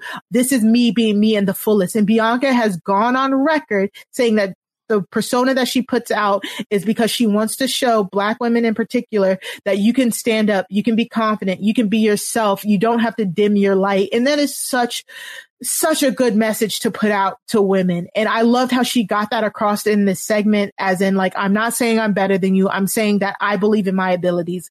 I, I am the greatest. I, I love myself enough to, to put that out into the world. And this was just a great segment just for people. If you didn't know that about her, you do now. Yeah, yeah, and I think the there. I don't really have much to add to that other okay. than like let's keep watching. Like let's see yeah. what kind of unfolds there because it will be exciting. Like again, Bayley yeah. has been nothing but entertaining. Bianca is just like rising, continually rising to, to, into her shine, into her glow, so to speak. Not to steal Naomi's gimmick, and you know, we. I think it's like let's wait and see how this evolves. But I am really excited to see her in the Royal Rumble in a couple weeks, the 30 woman Royal yeah. Rumble, um, yeah. where to win, you throw your opponents over the top rope because she did phenomenally last year. I have faith in her. I don't, I'm not ready to make my picks for the Royal Rumble yet, but Bianca is definitely up there for, um, not just, I'm sure both of us, but for a lot of people who have been watching lately. Exactly. And like uh her and Bayley had they had one match. They they they've been teasing this feud out so well. They had one match and it was amazing. It was it was so good. And hopefully we'll get to talk, talk about it more. Um, next week they're doing the obstacle course thing. I can't wait to see that. That's going to be so hilarious. And I honestly can see that I, I, I don't want to call it either, but I can see Bayley and Bianca. You, you feel like they have to be a part of that like final four in the mm-hmm. Royal Rumble or they, one of them needs to cost each other the Royal Rumble. Like this is the type of feud going into the Rumble that you watch once they're both in the ring. Like this is this is perfect road to WrestleMania, you know, through the Rumble that this is the type of feud you want to watch out because you always love those feuds that um that you you just got to see. You just want to see it. I don't know. I don't know how else to say it. Let me keep going because I can talk about Bianca Belair and Bayley like all day. Yeah, and just even before like diving into the into like the last highlight, um, do you want to like just talk through the honorable mentions and then we can get through that the last highlight that yeah. you have there? Yeah, the, SmackDown again. Like I said, if you if if you can only watch one wrestling program all week, watch SmackDown Fridays at eight because on Fox because, um, I, I, the, picking highlights, I really just wanted to write, watch the whole damn show on my notes yeah. because it was just so good. But, um, honorable mentions for highlights, Daniel Bryan and Cesaro had a great match. I mean, if you want to talk about pure wrestling, those men can throw down and they are so technical with it. And I just love Daniel Bryan is he was he was in the Alpha Academy with Gable and um uh, Otis training with them, and um, he, he, it's just so funny. Daniel Bryan, they they keep saying that Daniel Bryan has never won a Royal Rumble. He's never ro- won a Battle Royal. So I do think again, you know, as we get closer to Royal Rumble, we'll we'll have our our thoughts on who we think we can win. But you got to throw Daniel Bryan's name in the mix. And for those of you who aren't uh, very familiar. If you've watched Total Bellas, uh, Daniel Bryan is the husband of Brie Bella. Yeah, mm-hmm. and I think that Daniel Bryan is exceptional. He is the leader of the Yes oh, movement. So yeah. when you think a little bit about pro wrestling and mainstream crossover, like one of the things is that uh, the yes movement's very gifable. You might have seen people pointing up with their index yeah. fingers doing the yes, the yes chant. And so mm-hmm. that's a lot of what, what Daniel Bryan has brought into the world. And he is just so lovable. He is an environmentalist. He's just a great person in general. Um, has the cutest baby, uh, babies, I think at this point. So uh, yeah, Daniel Bryan, I, I, this is like the just to kind of point out some of the characters who I'm sure, like Daniel Bryan, at, hopefully sometime on the road to WrestleMania will shine a little bit more, so we could talk more about him. Exactly. But definitely great, great, always great stuff from Daniel Bryan. Yes, and uh, Apollo Crews had a match with Sami Zayn. This is a good match. Uh, Sami Zayn is such an awesome heel. He's he's such a good, a good heel. Uh, Apollo Crews. Oh, we'll keep our eye on Apollo Crews because we saw him last night. He was talking to Roman Reigns, so that's interesting. The, our, our W our WWE Universal Champion Roman Reigns, um, and he he Apollo Crews is, has been a career babyface, but he won the match by grabbing the tights. So a very heel move, a very uh, bad guy move, and he then got into Big E's face. Big E, um, uh, the one who uh, Matt said that he loves his gimmick. Big E is a current inter, uh, intercontinental champion, and he was at ringside because Sami Zayn is the former intercontinental champion, and Apollo Crews wants a shot at the intercontinental Intercontinental Championship. So Big E was at ringside. It was very funny. He was watching the match. Him and Apollo Crews started like jaw jacking at the end of it to the point where now they're going to have a match next week. So Apollo Crews versus Big E is on the docket for next week. And I'm, I'm glad to see where this goes. Apollo Crews is showing some fire. He's showing some like, like he's about to uh, do a heel turn. So, um, again, SmackDown in itself was just such a good a good watch this week that it kind of pains me that we have to r- rush through it. But we've been talking entirely too uh, long. Matt, do you want to um, introduce our final segment? Yeah. So, um, and well, actually, before our final segment, I do. We need to talk about Sasha Banks. Oh my god! Uh, it's that, awesome. Okay, I'm you're I'm really hyped for Sasha Banks right now. I'm like Yeah. theme song, all of it. Look, let's dive into Sasha Banks. We didn't get a lot of Sasha Banks this past week on SmackDown, but what we did get. Actually, number one, Mari, is this the first week that we got the, the name of Carmella's sommelier? Reginald, no, we Reginald's name has been mentioned like maybe a few weeks. You, uh, if you didn't remember it, that's fine. Like honestly, yeah, it- yeah. So I like the reason. Okay, Tell I me. love Sasha Banks. Sasha Tell me. Banks is my favorite wrestler, like I said, but uh, Uh, not, not her best. Not her best. not not her. It's not her fault. Like Definitely like I said, I, like how how Roman Reigns ended up just facing Kevin Owens again. Like, but they did it in such a really cool way that I was like, okay, it's just another one. Yeah. Sasha Banks versus Carmella. Sasha has been dealing with Carmella since what was it? October, November, some I don't know. They've been they've been feuding for months now, and I'm over it. I'm not gonna lie, I'm over it only because um I want to see Sasha in there with a different opponent.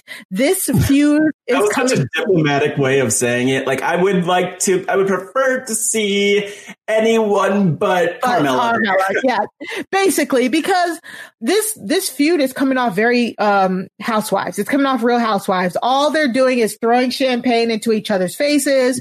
Uh, Sasha and Carmella are very beautiful. They're getting in their most beautiful outfits just to throw champagne in each other's faces and saying, "Oh, I look better than you. You look better than me." Like, uh, you know, it's just very housewives. So I I do think this is a highlight because we got a, just a, a quick clip of Carmella and her sommelier Reginald um, speaking. Weren't they speaking to somebody? They're in an interview.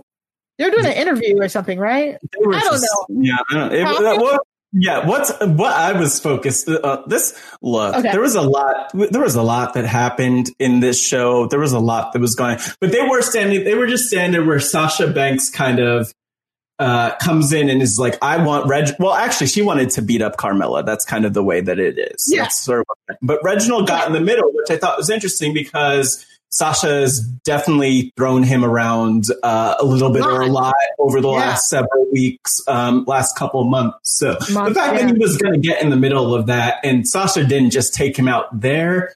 He, he, Reginald better be thanking the, th- thanking whoever he wants to thank for the fact that he, he, you know, still is, is walking around and moving around, that he doesn't have a, a, a an injured jaw like Kofi Kingston because Sasha Right. does not play. So Yeah. Carmella wanted another shot at the uh, SmackDown Women's Championship at the Royal Rumble. Uh, Sasha Banks came and said, uh, I will give you a shot at the Royal Rumble if I can face Reginald. So uh, it looks like Sasha versus Reginald is on the calendar Next for week. next week, which Yeah. is if you guys know anything about WWE, intergender wrestling is just like not their strong suit, which because there's a lot of indie promotions that are really good at it. Um, but WWE isn't. So this is interesting in a sense, but honestly, I just, I can't wait for Sasha and Carmella to fight at Royal Rumble. With any luck be to God, you know, uh, Sasha, uh, wins, um, beats Carmella, and then we can move on down the road because I, this feud is okay. I get it. They're using it to reintroduce Carmella's character, but I this is not what I come for when I come for my women's wrestling. I I don't really like these storylines of I'm better than you. I'm more beautiful. I Right. get more engagements. I'm more viewed. Like I get more views. Like this is it's petty, but Yeah. it's still Sasha Banks, so I'm going to watch it. We'll take it.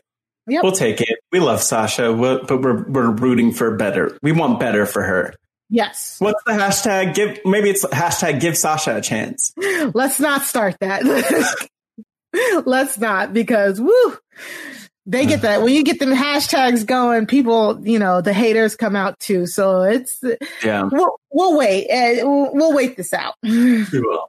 We will. But now I think it's time for our final segment, the shoot. And Yeah. Mari, do you want to just introduce what really quickly what a shoot is in case it's not clear what a shoot is? Yes, in wrestling, uh, we, as you've seen, we've been using a lot of wrestling terms as we go along. We're sorry, we're trying to get in the hang of remembering to explain it. Um, but the shoot, um, the term shoot in wrestling, its origin comes from like, like shooting straight or shooting from the hip. It means when you kind of go off script. Uh, when a wrestler is doing a promo and they're doing a shoot promo, it means that they are basically just doing like unscripted, unplanned, and they're just talking from their heads. It's not, uh, cause a lot of wrestling is scripted, shocker. Um, but some of it isn't. Um, shoots have also have, uh, evolved into meaning like, um, when you kind of like when you're going off on somebody, like you're, you're kind of just like digging into them, dragging them, stuff like that. Um, our shoot segment will be it'll be a little bit of both. Some weeks you'll get us where we're riled up about something and we'll go off, uh, you know. Then there are some weeks where we just use it to gush about certain wrestlers or certain certain storylines. So it just depends on what we're feeling this week. Yeah, and this week we both have shoots. We're not always going to both have shoots, but this week we both do.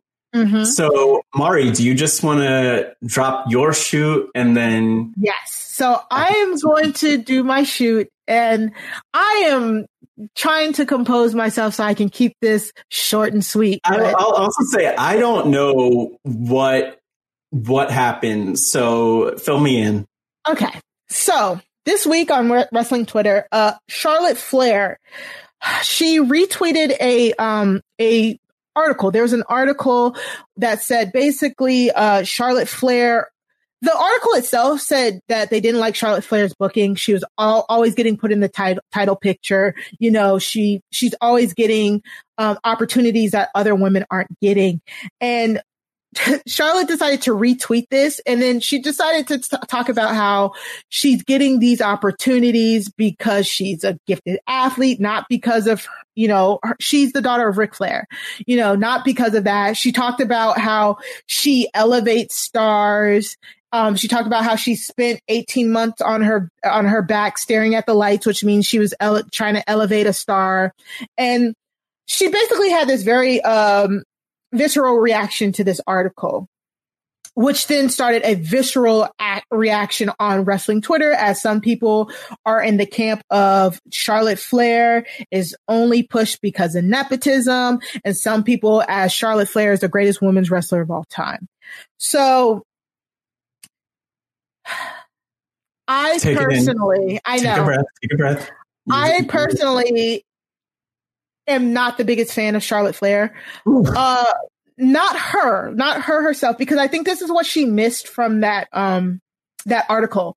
It's her booking. That article specifically talked about her booking, but she took it kind of personally. She even, um, she even kind of referred to it being as sex- sexist, saying like if it was a man in her position, nobody would be questioning his accolades and stuff like that, which is just patently untrue because Right. even in that article, they pointed out John Cena, The Rock, and Roman Reigns have had problems with, um, you know, being pushed, seen to be pushed down people's throats and have had bad reactions to that. So for me, Charlotte Flair, madam, sweetie, um, you are a good wrestler.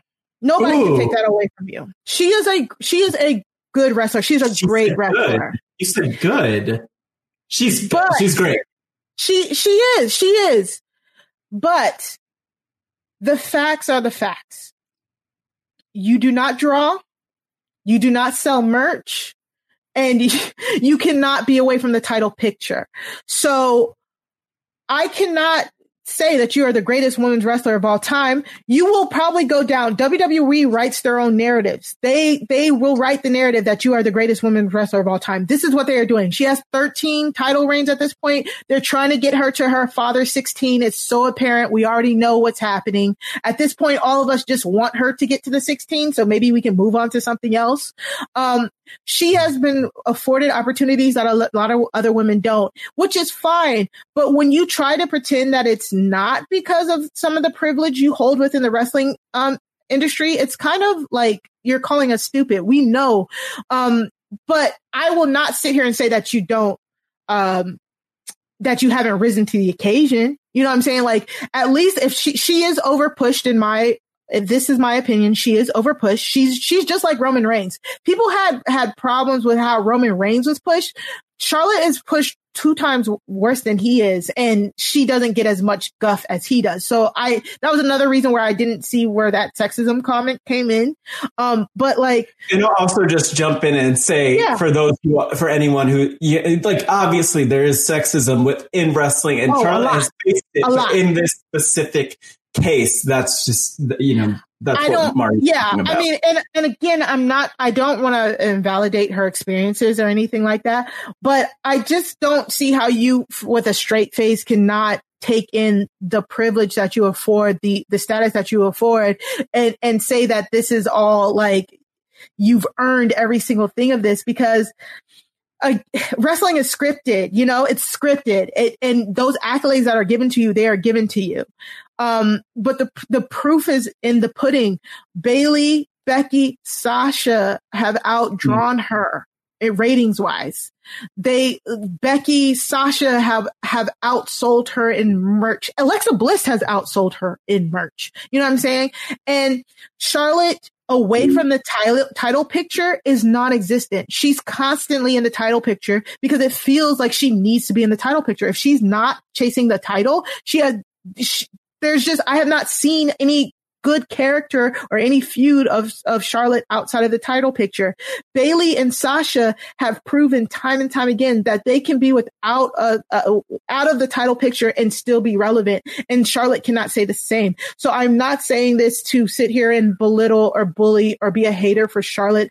I am just saying, madam, like you have been afforded a privilege due to your name, but you have risen to the occasion. I will never take that away from you. At least you are being pushed. When you are being pushed, you do put on good wrestling matches when you want to, because I feel like she has a little bit of that Randy Orton in her, where if it's not the right occasion, if it's not the right opponent, she'll sometimes um, phone it in. Again, my opinion, but she is good at what she does. So that's why I'm saying like, you can be good at what you do. You can be, um, afforded and still be afforded opportunity, more opportunities than other people. Like it's this, you know, it, that's not like mutually exclusive. You can be a really good wrestler, good, really good wrestler, and then also be overpushed and and um, handed opportunities that other women aren't. Can we please look at how she's never been pinned at WrestleMania? Most of her WrestleMania losses are in multi-woman matches where she does not take the pin. Like I, God, okay. I, I am just going to stop there because I can I can go on about how many re- women's wrestlers who face her have hit brick walls after facing her. She Mm. says that she elevates talent. She has never elevated talent. The only person that she can even halfway claim that she elevated is Becky. Um, but Becky also took the ball and run ran with it. Other Yeah. than that, nobody else. Nobody else. Sasha, her and Sasha's feud, she needed Sasha. She's on record for saying that she needed Sasha to elevate her. So please get out of here with that. And I'm trying not to be negative on a wrestling podcast that we said was supposed to be fun, but this is the segment for it. If I'm going to be negative, it's going to be right here.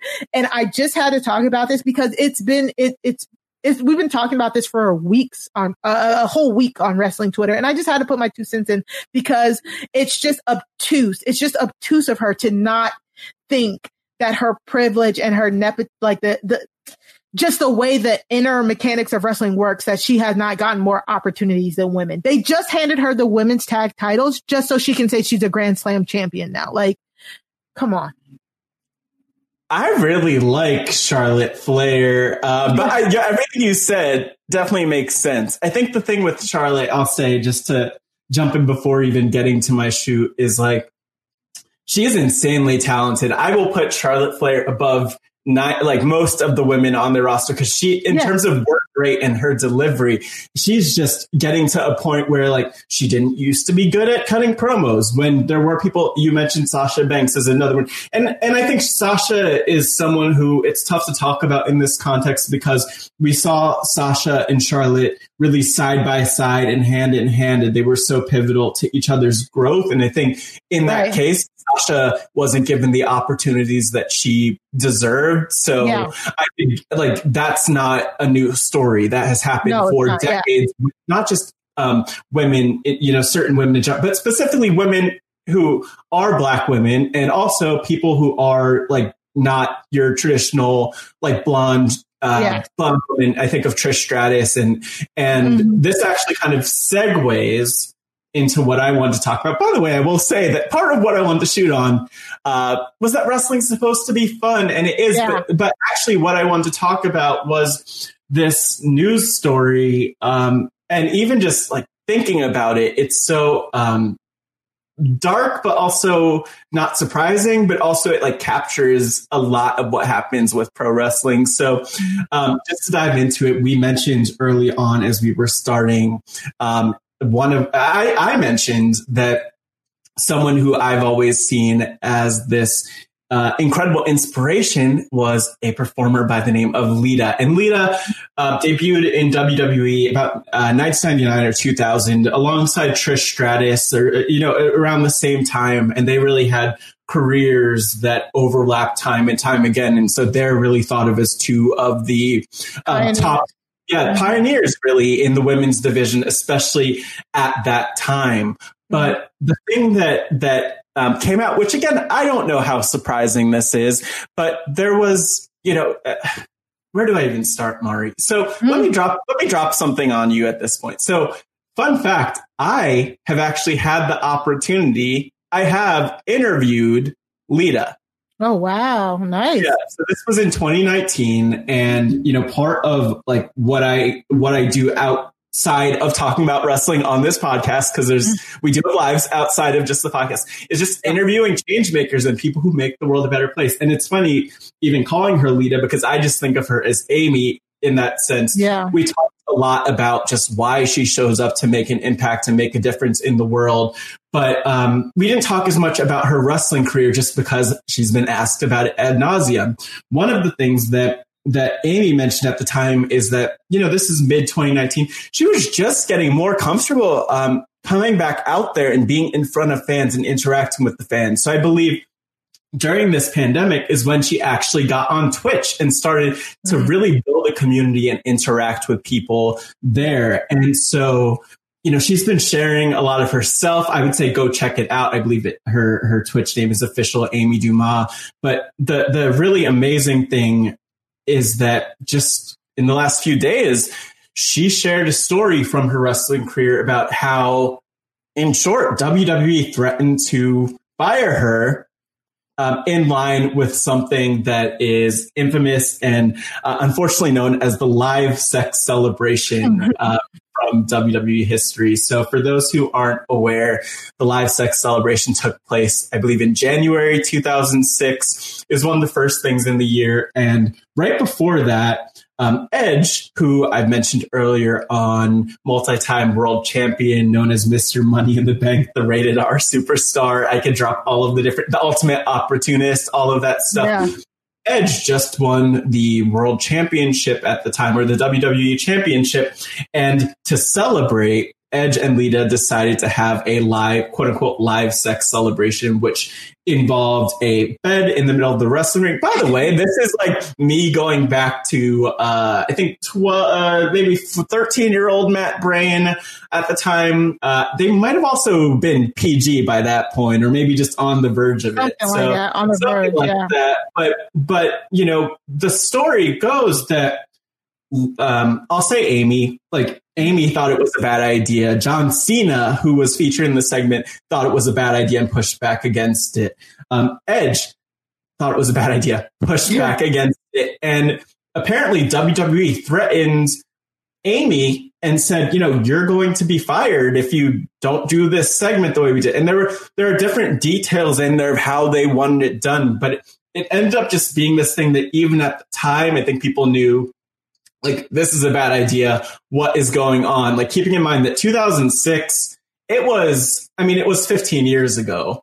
This mm-hmm. happened 15 years ago, almost to the day now that I think Yeah. about it. But also, like, people knew it was a bad idea at the time. And the fact that Amy's sharing, like, yeah, they threatened to fire me for this is, it's, it's interesting because in one sense, like, I struggle with, like, wrapping my head around it because it's like, WWE, you know, has really had not had a great history when it comes to women. What's sad is that um, Amy's character Lita was just one of these trailblazers and this inspiration. I went on and on about that earlier on, but Yeah. to hear that they threatened her job for that, and then also just to look at it in the context of by the end of 2006.